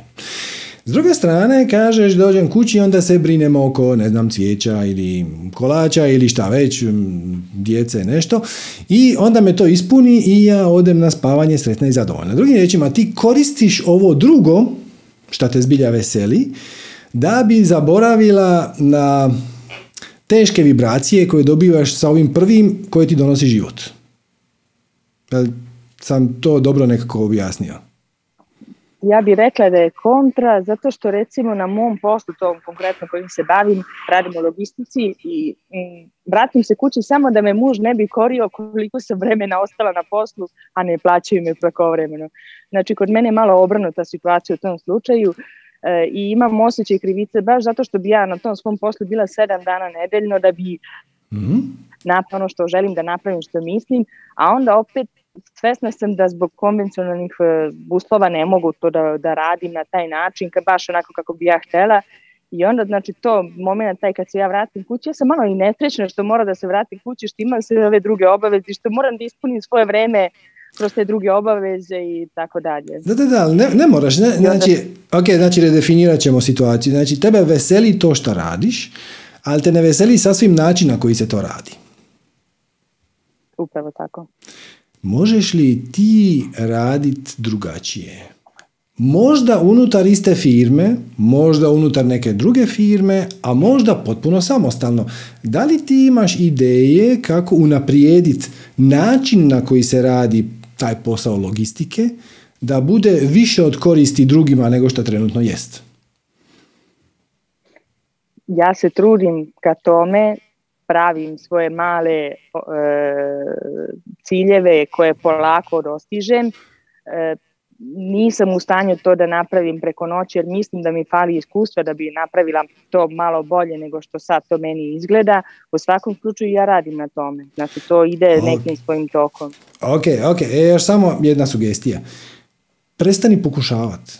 Znači ti kažeš ja se trudim, ja pokušavam prestani se truditi, samo to napravi. Znači, jer kad nešto pokušavaš, kad se nešto trudiš, zapravo radiš pokušaje. A, pokušat ću ovo, a, pokušat ću sutra. E. Jednostavno to napravi. Znači, ako ti imaš bolju viziju kako bi to trebalo funkcionirati. Sad, ja ću tebi da domaći rad jer ja ne znam ništa o tom poslu. Možeš li ti okupiti ekipu jednog, dva, tri istomišljenika? Možda možeš i sama oformiti novu firmu, novi sustav, možda novi odjel unutar postojeće firme, možda modernizirati nešto, investirati u nešto, da ti to bude više po srcu. I ako to možeš, nemoj pokušati. Samo napravi, ono ko bager. Samo to kreneš raditi. I, i, I po putu slušaš sinhronicitete. Neće svi biti oduševljeni, obično nisu, ali neki, neki će biti neoduševljeni samo zato što to njima napada njihov ego. Tako je. Okay, a neki će biti neoduševljeni zato što će imati e, konstruktivan komentar. Reći ono, dobro si ti to zamislila, e, ali nisi mislila na nemam pojma, kineske carinike, nemam pojma, e, oni ti to neće htjeti. E, onda to je nam vrlo dobra sugestija, sad, sad ćemo vidjeti, hoćemo li zaobilaziti taj izvor, hoćemo li zaobilaziti taj metod, sad ćemo unaprijediti proces. A malo imam osjećaj da se ustručavaš pokazati svu puninu svog bića, što je šteta kao da nisam dovoljno, jel, ono što kažu Ines i, i Sanja, znači ta potreba za dokazivanje kao da nisam dovoljno, pa onda malo ta strah da li to mogu, da li smem, mada kao što vi kažete ja pokupim te znači, indekse po putu i shvatam da to funkcioniše, samo treba da uradim baš to. Da, da, da, da, da, jer inače Inače, to ono stojiš sa strane i ono, va joj, pa moglo bi to i bolje, ali se ne može. Mislim, ko kaže da se ne može? Hm. Ko kaže da nisi dovoljno dobra? Ko kaže da nemaš dovoljno iskustva? To si ti rekla, nemam dovoljno iskustva. Ko kaže? Mislim, gdje to piše? Ima nekih situacija gdje piše. Ono, znate, ono, ne, ne možeš postati liječnik dok nisi završio fakultet i odradio dvije godine staža, na primjer. Ok, ali da li to piše negdje? Ako negdje piše da ti ne možeš napredovati u svom poslu dok nemaš tri godine iskustva na međunarodnoj logistici, a ti imaš dvije, ok, pričekaš godinu dana, napraviš neke pripremne korake, okupiš ekipu, složite web stranicu, što vam već treba, čekaš da, da ti to dođe, ali u principu u većini slučajeva to nemam dovoljno iskustva je samo nametnuto ograničenje, to nigdje ne piše. To je samo način na koji se ego štiti od mogućeg razočarenja. Jer ono, manje će me boliti ako ne pokušam, nego ako pokušam pa ne uspije. Jer onda će to biti dokaz da ja nisam dovoljno dobar. Mm, ništa nije dalje od istine. znači, ko, ko, kaže, gdje piše, kako ćeš znati jesi li dovoljno dobar ako ne napraviš, ne, ne, ne pokušaš, nego napraviš najbolje što možeš. I ono, ko se s tobom ne slaže, saslušaš ga, pogledaš da li ti to ima smisla i ako ti to nema smisla, samo kažeš ne hvala. Ljudi imaju različite poglede. Jedna zanimljiva situacija, znači, prije što smo počeli raditi ove satsange online, ja sam išao napraviti malo istraživanje tržišta, više onako među prijateljima. Ovaj, šta, bi, šta se vama čini da se napravi neki, ne znam, YouTube, Zoom, nešto ćemo smisliti, Skype, nemam pojma, pa ono da primamo pitanja, pričamo o manifestiranju i onda se to snima i emitira. I onda je ja moj prijatelj onako iz topa ispalio, to, to, to, će ti biti sranje, doprostite na izrazu. Pa to je ko ono u ponoća na televizijama gdje oni vidoviti Milani dolaze i onda trtljaju sranja. Dakle, to je jedna moguća perspektiva koja je nastala bazirana ni na čemu. Nisam ja imao dvije probne emisije pa je on pogledao i rekao mm, previše je to plitko. Nego, ja ono konceptualno. Da to napravimo malo drugačije, da bude malo življe, da bude malo korisnije ljudima, da bude malo real time i to, ono, glupost pa ćeš tamo okretat tarot karte i palit papire i ono istjerivat demone iz studija. Šta fali tarot kartama? Šta fali paljenju papira? Ja znam puno ljudi kojima je to pomoglo. Ono, da, da napišu na papir svoj najveći problem i onda ga zapale. Mislim, naravno da time problem ne nestane, ali to je samo jedna tehnika, to je samo jedno dopuštenje koje ti daš samom sebi. Permission slip. I ako je tebi to pomoglo, ako nije, onda nađeš neku drugu tehniku. Znači, tako da, to što će ti ljudi reći da to što si ti smislila, e, e, e, to uzmeš sa rezervom. Prihvatiš sugestiju, svakako se zahvališ na sugestiji, ali ako ti se tebi čini da to ne drži vodu, ideš svojim putem.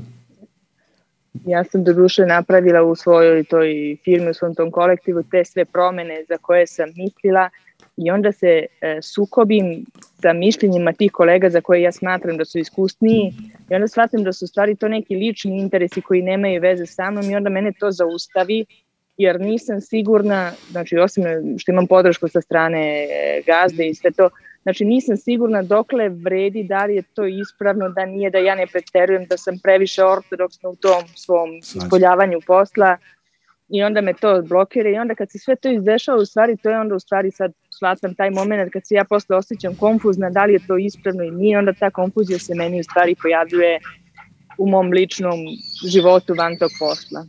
Imaš, imaš jednu divnu zen poslovicu koja kaže u umu početnika postoji bezbroj rješenja, a u umu stručnjaka samo jedno. Svađaš? Ti počneš nešto raditi, bilo šta, jahat konja, i kroz iskustvo i kroz vrijeme i kroz učenje ti nađeš jednu metodu koja funkcionira. Hm. I ekspert ti za sve kaže to ti se ne radi tako. Sad ću ja pokazati kako se to radi. I u 95% slučajeva je u pravu. Ali u principu ne uzima u obzir da su ljudi drugačiji.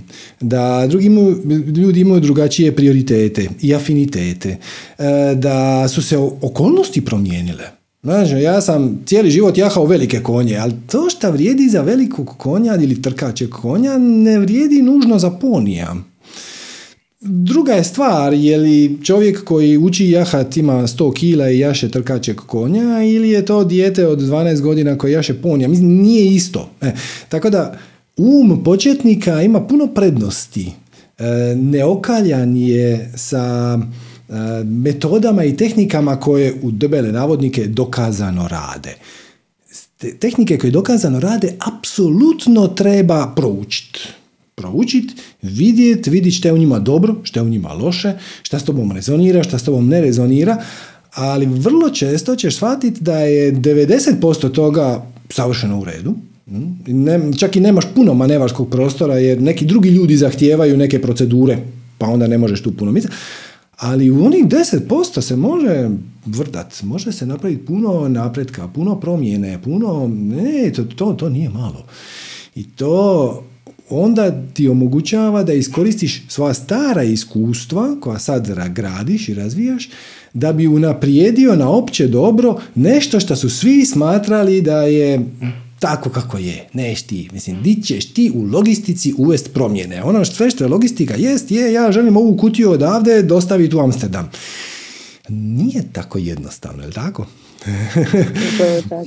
e, ima tu puno prostora za inovacije.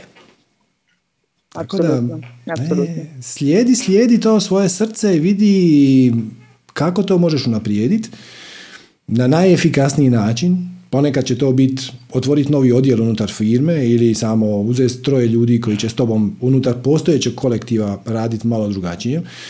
Ponekad će to zahtijevati da ono jednostavno se svima zahvališ i počneš to od nule. Nađi način koji ti s tobom najviše rezonira, koji ti je najefikasniji, koji ti se čini najkorisniji, koji će drugima donijeti najviše dobra i po putu prati kakva te negativna uvjerenja u tome spriječavaju i onda se s njima suočiš i to će biti super. Odlično. Hvala zaista od srca, hvala vam na svemu. Hvala tebi. najbolje. Ćao, čao. Ok, ajmo, ajmo, evo, Branka. Zdravo, Branka. Čekaj, čekaj. Dobro večer. Dobro večer, dobro večer. Vidimo se, čujemo se. E, sekundu samo, molim vas jednu. Malo si u mraku, ali... Evo, evo, evo, stiže, moram gore nas prat, dole su mi deca. Može. Ovaj, malo smo se razboleli, pa smo ovaj, u samoizolaciji, imamo ovaj virus nas je malo dotakao. Evo me. mm Op, op, op, op. Da namestim kameru. Malo sam uzbuđena, nisam očekivala da ćete me prozvati. Evo ga, tu smo. Kako si? Tu smo. Odlični smo. Sve je dobro. Odlično. Ide ka dobrom. Evo ovako. Ja sam drugi put sad s vama. Ove, izuzetno mi je drago. Imam jedno pitanje koje mene već ah, jedno duže vreme muči. E sad, Mhm. Radi se o tome da ja nisam školovana žena, a imam, a, u stvari naginje mi sve nešto me vodi ka toj nekoj psihologiji i rada sa ljudima. Mhm. I sad ja ne znam kako to odpočeti. Pa sam krenula da se interesujem, pošto imam treći stepen osnovne o, srednje škole, pa da se upišem na četvrti stepen, pa da vidim možda za fakultet da se dalje na psihologiju ubacim. Međutim, meni to u 42. godini izgleda kao daleko. Um, Je li to jedini način da se baviš s time što te veseli? Ja ne kažem da je taj način loš, ali da li je jedini? nije jedini. Nije jedini, ovaj, postoje ti neki kursevi koji mogu dovesti do toga, međutim to opet nije, a, čini mi se da to nije srž te psihologije koju ja hoću da radim sa ljudima. To je ozbiljna psihologija, to nije, ne mislim na life coaching, ne mislim, nego mislim na ozbiljnu psihologiju. Ovaj, s obzirom da živim sama, imam troje jel, već skoro odrasle dece, najmlađe dete mi je 13 godina i sad imam negde ovaj, vreme da mogu da posvetim sebi i da mogu da se školujem. E, do sad sam radila Mhm. svakakve poslove, trenutno radim kao spremačica u školi. I tu imam prilično lepu komunikaciju s ljudima i rad sa decom, bez obzira što sam spremačica. Mhm. Tako da, da ovaj, volela bi da ispunim sebi taj san, da dođem do toga koji me već od 16. godine prati. E, S obzirom na moju situaciju, kad smo došli, mi smo došli iz Hrvatske, pa oluja, pa svašta nešto, pa Mhm. se to odigravale neke druge stvari, nebitno. Mhm. Ali ovaj, mislim da je došlo vreme za, za jedan veliki korak napred, samo ne znam kako početi i kako to vidjeti. Svačam, svačam i stvarno u, unutar branše koju si izabrala postoje neka pravila i stvarno ako misliš biti dječji psiholog bilo bi nužno završiti neko školovanje. Ali možda možeš to malo olabaviti. Možda možeš proširiti svoju definiciju toga šta bi ti radila da onda to ne zahtijeva od tebe velike certifikate, diplome i puno godina učenja.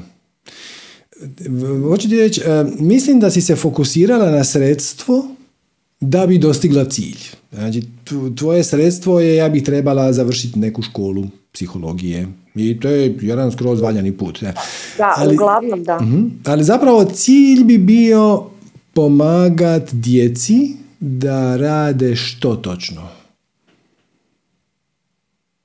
A, pomagati, ne samo deci, nego pomagati i ljudima uopšteno. ne, ne mislim samo da se fokusiram na decu, ali ovaj, deca koja su prošla recimo nasilje u porodici, deca sa traumama, deca pa, recimo koja su zanemarena od strane roditelja. Svačam, svačam. Ali šta toj djeci sve treba? Ja ćemo krenuti od njih. I, i da se razumijemo, ja ne znam ništa o toj temi, ja ću samo pokušati iz tebe izvući e, odgovore. Znači, imamo djecu koja su zanemarena od strane roditelja, imaju tešku obiteljsku situaciju. Okay. I oni često imaju potrebu za vrlo kvalificiranim psihologom, psihijatrom, nešto od toga i ok, i zato ako ćeš to raditi, ako ti je to baš najveća strast, treba ćeš se nešto školovati, nije to baš jednostavno. Možda toj djeci možeš pomoći na neki drugi način. Možda ne moraš nužno imat e, osobno, odnosno vizit kartu na kojoj piše Branka, zarez, DRMR, psihologije. Sad ću ja lupat. Možda možeš raditi neku vrst art terapije, da ta djeca crtaju. Možda možeš s njima pjevat. Možda možeš s njima svirat. Možda možeš ih voditi u šetnju po šumi. Možda ih možeš se s njima igrati u pješčaniku. Znači, znači, jedna stvar je kad ti kažeš tamo ima puno istraumatizirane djece i ja im želim pomoći kao liječnik, kao stručnjak. Ok, to je, to je valjano, to je jedan način. Šta još? Šta, šta, šta je toj djeci treba? Da li, svačeš, da li njima treba uh, kutak gdje će se oni međusobno družiti ili upravo suprotno? Da li njima treba da se oni druže s djecom koja nemaju takve traume?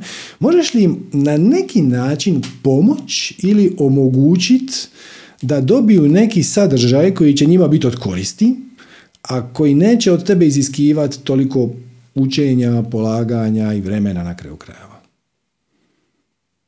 A, pa nisam razmišljala u tom pravcu zato što ovaj, mi se stalno vrti ta škola u stvari kužim, kužim. i mislim da ništa, ništa ne mogu početi bez toga. Svačam, svačam. E, a pazi, pazi, to je, to je uvjerenje. To je samo uvjerenje, znači to nigdje ne piše. Da se ti ne možeš baviti sa svojom strašću dok ne završiš školu. Možda je točno, ali ja ne bih rekao. Gle, moj prvi korak bi bio da nađeš osobu uh, koja to već radi. Znači, nađeš nekog kvalificiranog psihologa i onda doslovno ga pitaš.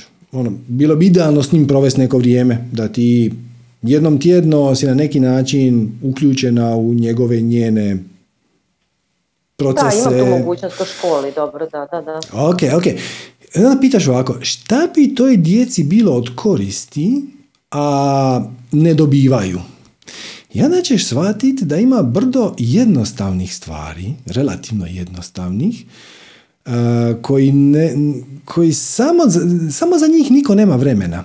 Možda, ston, možda tu djeci treba učiti ih da kuhaju, možda ih treba e, biti s njima dok su u pješčaniku, možda Svaćaš, nemam pojma, Mo, sigurno postoji neka aktivnost za, koja bi njima bila korisna, koju ćeš ti moći sa manje škole, manje truda, ne kažem da će biti nula, možda ćeš morat šest mjeseci na neki tečaj otići, e, da je možeš priskrbiti, ako ništa drugo da budeš facilitator, kako to englezi zovu, da ti organiziraš, da ti uh, pripremiš prostor, pripremiš vrijeme, obavijestiš roditelje koji dovedu svoju djecu, a onda ti dovedeš i psihologa.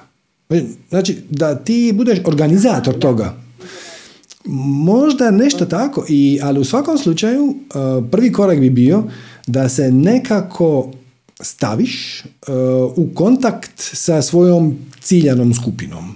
Znači, ili da popričaš s nekim ko to već radi, ili ako je ikako moguće, to bi bilo idealno, da na neki način učestvuješ ili prisustvuješ tim seansama, sad znam da je tu zbog zaštite privatnosti, to nije uvijek tako jednostavno, ali na, možda se na neke može.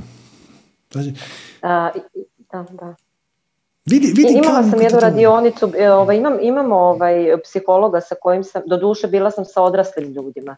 Mhm. Ovaj, tu, sam, tu sam ušla i ona me prilično lepo vodi kroz to, ali njen je stav takav da treba da idem, da se školujem da bi mogla da dođem do, do te stepenice. E sad, nisam razmišljala na tu temu, pa ću porazgovarati s njom na tu temu, pa da, da otvorimo tu mogućnost. Pazi, puno stvari oni nisu ni probali. E, ne znam, sad, ja imam specifičnu perspektivu, pa moja prva ideja bi bila neka vrsta meditacije. Ne nužno, ajmo Bravo, sad... da, da, E, da, e, ali možda ne nužno ono sad mi pola sata sjedimo, to je djeci dosadno, ali nešto, ne, ne, neko svjesno hodanje, ne, ne, ne, svjesno igranje, ne znam. ne znam.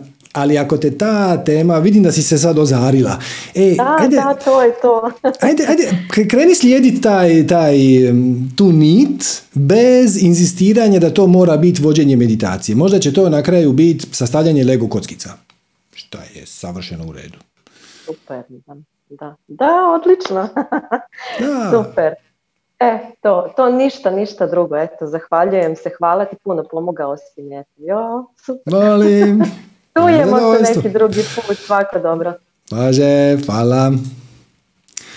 Ok. E, inače, u međuvremenu vidim tu je e, netko na chatu me dopunio, Joseph Campbell. Joseph Campbell vam je e, istraživač koji je izanalizirao ogromnu količinu različitih priča, mitova, bajki iz prošlosti i onda je napisao knjigu The Hero with a Thousand Faces. Imate čak i film iz 80 i neke dokumentarni, zove se Hero's Journey. Malo ga je teže nabaviti. Znači, herojevo putovanje. E, ali ako ništa drugo, ako vas je ova tema barem malo zainteresirala ili ste barem pisac koji bi htio e, prosperirati u pisanju fikcije, uglavnom, e, potražite, e, imate sažetke po internetu, samo napišite Hero's Journey ili Hero with a Thousand Faces, Joseph Campbell, možete skinuti PDF-ove od 3-4 stranice gdje vam opisuju tih 11, 12, 13 točaka koje, s koje heroj u svakoj ozbiljnoj priči uh, prolazi i onda ako na taj način strukturiraš priču, ona rezonira sa našim iskustvom bivanja čovjekom i onda te priče postanu prepoznatljive i dobre i mi ih prepoznajemo kao uzbudljive i zanimljive. Tako da evo, Joseph Campbell, hvala Alex. Uh, ok, ajmo, ajmo Gaga. Zdravo, Gaga. Bravo. Hello, kako si? Da li se čuje? Dobro. Čujemo se odlično, imaš profesionalnu slušalicu, kako se ne bi čuli. ok. A, pa ništa, ja sam htjela da se izvinim za, ja mislim, prethodni ili pre toga neki je bio gdje Zašto? sam ja u toku satsanga sam se čini mi se uspavala. Vi ste me prozvali, ali O, nema veze, se dogodi to. se. Sve, što, sve Ovaj- što se na satsangu dogodi se trebalo dogoditi. Tako da ništa nije slučajno. Ovaj, um, htjela sam uh, samo da pitam, uh, imala sam spremno pitanje samo da se ja, ovaj, da ga preformulišem u svojoj glavi. Uh, u nekom od satsanga je bila, javila se jedna mlada dama koja je pričala valjda o svojoj mami koju je strast spavanje a, ovaj, a, i onda je u nekom trenutku a, rečeno da bi se trebala čak i neka nelagoda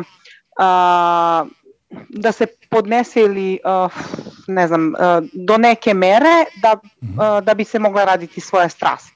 Da nije sad samo kao eto strast mi je spavanje pa ću ja spavati celog života i to je to, nego da ukoliko imamo stvarno neku strast da spavanje može da bude strast u nekim momentima, ali ne sad kao strast za ceo život. I ja sam htjela da pitam, meni sad tipa kao strast je, ne znam, gajim cveće, svašta nešto, mislim, uh, nikad ne mogu da definišem do kraja šta je moja strast. Zato što uh, krenem da se bavim nečim, dođem do, ne, do neke tačke i onda odustanem zato što uh, mi se javi u glavi da bi možda ovo drugo moglo da bude moja strast. Kad gledam satsang, ja mislim da bi moja strast mogla da bude to što vi radite, jer vi, uh, ne znam, to dobro radite. A onda gledam, ne znam, odem negde, ne znam, tipa gledam uh, kako neko slika, a onda kažem, oh, ok, moglo bi i to da bude moja strast. Mm -hmm. Da li je to sad, ne znam, samo zato što gledam ljude koji uživaju uh, u onome što rade ili, ne znam, ego vodi levo, desno, Pa da, da, znači pokušavaš birat umom, to se ne bira umom, to se bira srcem. I osim toga, ne mora to biti jedna stvar. Imam osjećaj, slobodno me ispravi ako griješim, da imaš potrebu staviti etiketu moja strast na neku kutiju na kojoj piše slikanje, life coaching, satsang, šta god već. E, pa za početak, to ne mora biti jedna stvar. Zato i formula kaže, čekaj sad ću ti je staviti na ekran, formula kaže u svakom trenutku, svakom trenutku uključivo i ovaj sat. Napraviš ono što ti taj čas potiče najveće veselje, radoznalost, interes ili uzbuđenje. Znači, sad pretpostavljam u ovom trenutku da ti je najveća strast pričat sa mnom.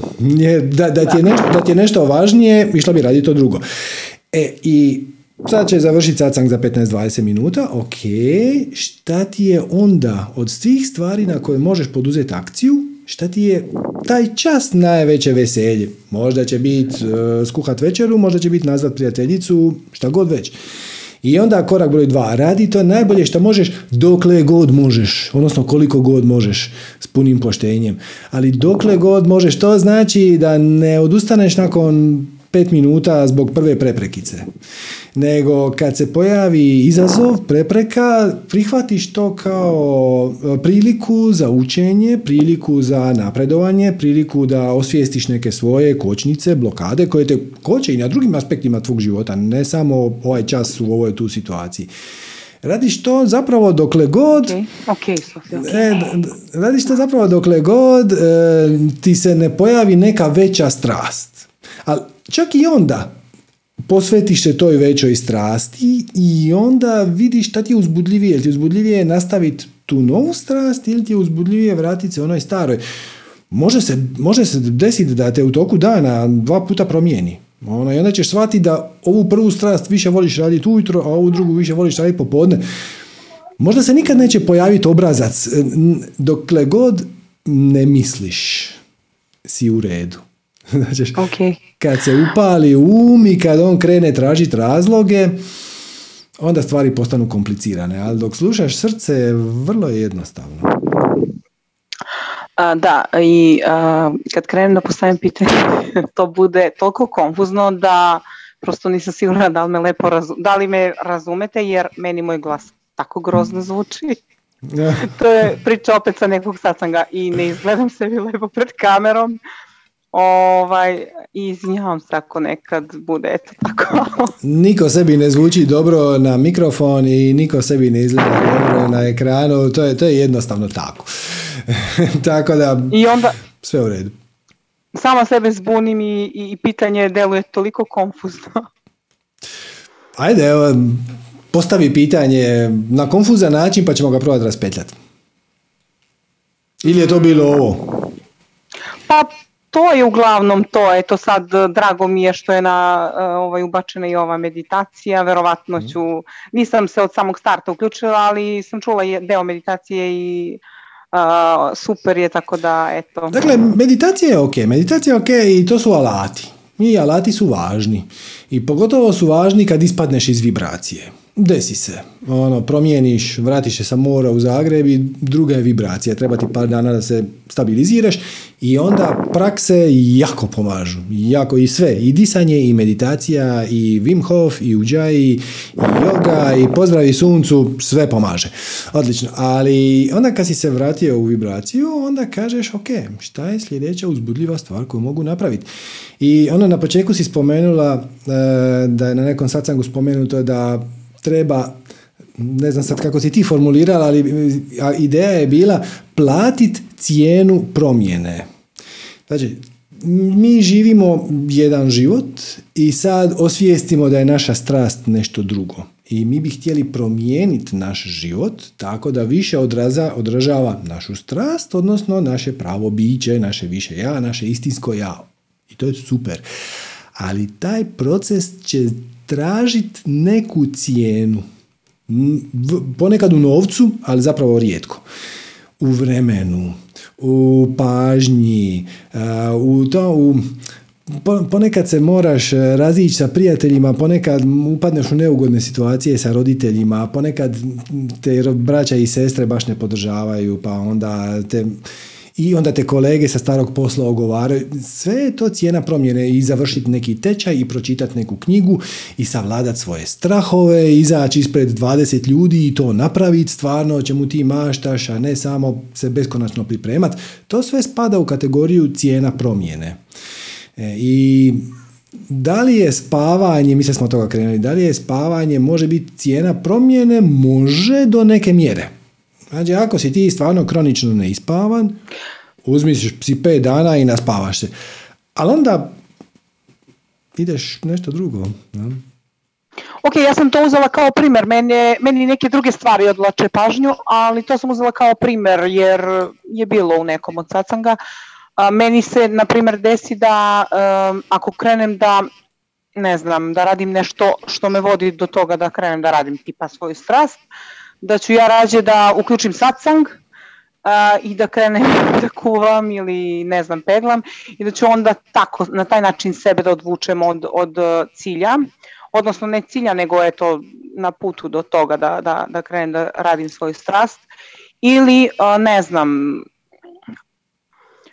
mm, imam uh, običaj na primjer da sa ljudima podelim tipa eto to sam krenula, šta ja znam i da onda mnogo sam prijemčiva čini mi se na tuđe vibracije. Nekako ne umem, eto to ne umem na primjer sebi da, da, da izbalansiram, da na primjer da me uh, ili da uh, ne pričam, da ne govorim o tome uh, što, što Ali zašto radim bi, ili... Zašto bi to skrivala? Znači, otkrila si da te bivanje sa ljudima u visokoj vibraciji stavlja u visoku vibraciju. Je tako? Da. Ok, možeš li to iskoristiti na pozitivan način i napraviti sve što možeš kako bi šta više vremena provodila sa ljudima u visokoj vibraciji. Svačaš? Da, da, da. E, nekako se okružiš sa ljudima koji žive svoju strast. I onda ti to bude puno lakše i oni te guraju, možda ne nužno direktno, da direktno ako se vaši interesi poklapaju. Pa onda ćeš, ćete vi raspravljati o vašoj zajedničkoj strasti, to će biti super. Ali čak i ako se ne poklapaju, oni bi pjevali, a ti bi slikala njihova strast, njihova vibracija definitivno utječe na tebe i dignit će tvoju vibraciju i onda će ti omogućiti da ti ustupiš u kontakt sa svojim višim ja i uzmeš znanje, iskustvo, informacije koje tebi trebaju za tvoju strast. Znači, ne, ne koristiš ih da bi od njih naučila zanat, osim ako je zanat isti tebe ne zanima to što oni rade, ali te, sviđa ti se njihova vibracija. Super, budeš s njima, iskoristiš ih da digneš svoju vibraciju i da onda na taj način malo pročistiš svoj kanal i dođeš u kontakt sa više od same sebe na skroz drugom terenu. Znači, što ti je odlična, to je jedan odličan način kako e, iskoristiti druge ljude da ti potaknu kreativnost i životne sokove na kraju kraja. Jel ti se čini da bi to mogla? Jel ti se čini da je to smisleno? Da, da, da. Čini mi se smisleno. Deca često upadaju u sobu jer se dopada i njima vibracija da, na da. koju se odvija ovaj uh, satsang. Exactly, ali pazi, ovo, ovo si sad samo čas malo prije spomenula, um, tek malo pobjeglo mi je. Da, se vratit ću se. ovaj, znači, bivanje s ljudima koji su u visokoj vibraciji te diže tvu vibraciju, da, apsolutno. Jednako tako možda ćeš primijetiti bivanje s ljudima koji nisu na tvojoj vibraciji, koji su na nižoj vibraciji, da, da ti snižava tvoju vibraciju. To nije sasvim točno. Ti biraš preuzest njihovu vibraciju. E, ali ovo sam ti htio reći, znači ti si spomenula, a, ideš nešto radit što je tvoja strast i onda se sjetiš, mogla bi rađe poslušati jedan satsang. Do neke mjere to je ok, ali u jednom trenutku to postane spiritualni bypass. To postane izgovor da ne radiš ono drugo. Hm? Znači, ako je gledanje satsanga u tom trenutku tvoja najveća strast, onda da. Ali ako bi zapravo rađe radila ono svoje, samo, znaš šta, to ću sutra, a sad ću poslušati jedan satsang, to miriše na to da koristiš spiritualnu tehniku da bi zapravo zaobišla pogledat samoj sebi u oči. I to riješiš na prilično jednostavan način. A to je zapitaš sam sebe, ok, ja biram gledat satsang, umjesto da radim ono što bi mene načelno najviše veselilo ili barem ja vjerujem da bi me najviše veselilo. Zašto? Šta je to u toj situaciji šta me potakne da napravim takav izbor, pazi izbor, nije slučajnost. Jer naš motivacijski mehanizam svima nama je potpuno identičan. Mi ćemo uvijek, uvijek, uvijek, uvijek, bez greške. Svjesno, nesvjesno, podsvjesno, kako god. Odabrat onu opciju koja nam se čini ili povoljnija ili ugodnija ili manje neugodna i manje bolna od alternative. I sad se zapitaš, ok, znači ja svaki put kad se nađem u situaciji birati među svoje strasti i pustiti sacang, izaberem pustiti sacang. Zašto? Zašto se meni čini da je gledanje sacanga ili korisnije ili ugodnije ili manje bolno od alternative? I onda obično shvatiš da je gledanje sacanga sigurno, ništa ti se loše tu ne može dogoditi, a radi svoju strast pa može, možeš sama sebi zaključiti da to nije tvoja strast, možeš u tome biti loša, možda će te okolina napadat, možda će ti se obitelj kiselit, možda će ti se na poslu ljutiti i tako dalje.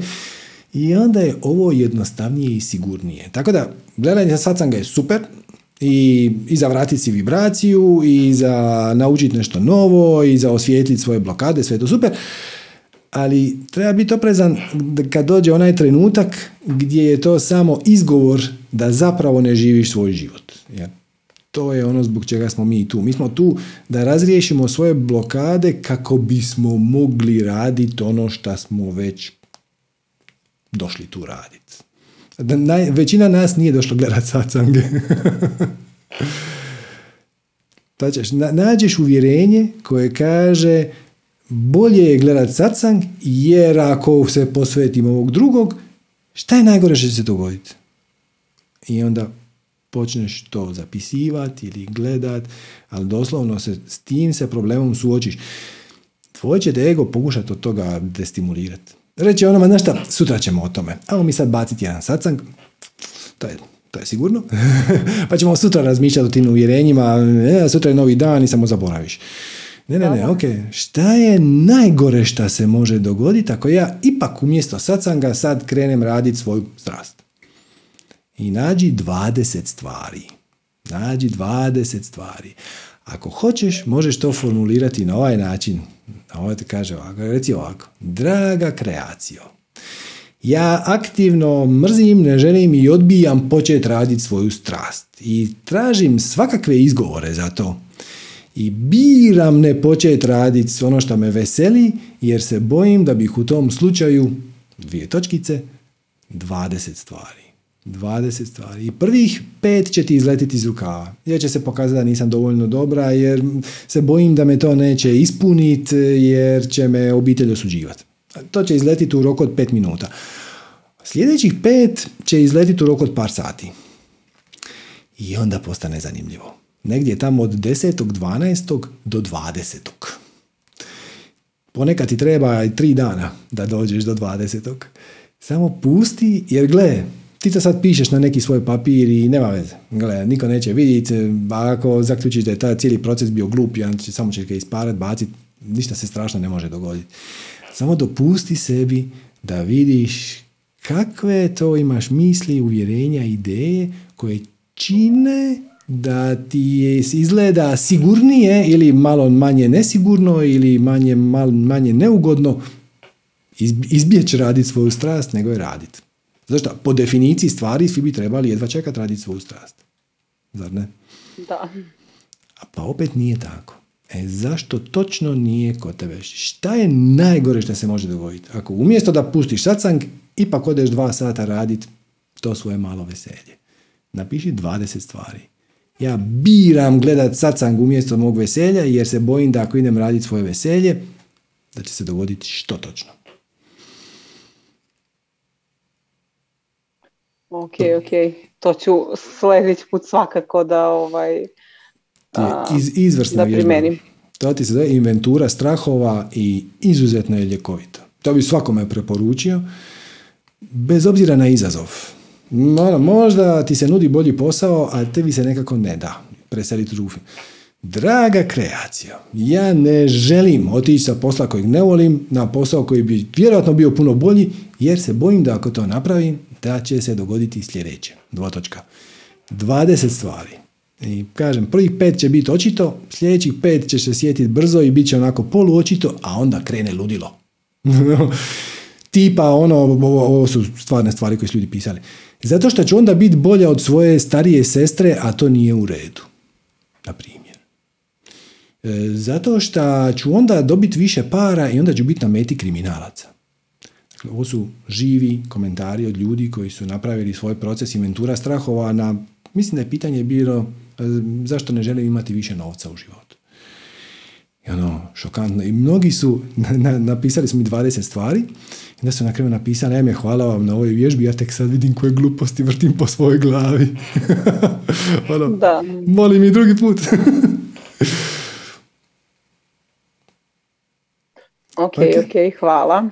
Jel ti to pomaže? Jel ti imaš osjećaj da možeš? Uh, svakako, a i prvi put kad sam se javila, uh, ne znam, vjerojatno zbog treme i zbog toga što mi glas samo i sebi zvuči bez veze, a nisam, nisam mnoge stvari mogla odmah da, ovaj, da usvojim, ali sam svakako sad sam gledala više puta, sestrama sam predložila i jedna i druga su ovaj, oduševljene, inače uh, je vjerojatno to prvi satsang koji, vaš koji su gledale, Ovaj, jedna i druga su ovaj, oduševljene vašim radom i svim onim što se zapravo... Z- zapravo gradivom, ja sam ovdje samo poštar.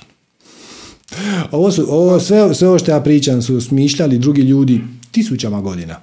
Neke od tajni, odnosno neke od tehnika koje mi ovdje e, zagovaramo dolaze iz starog Egipta.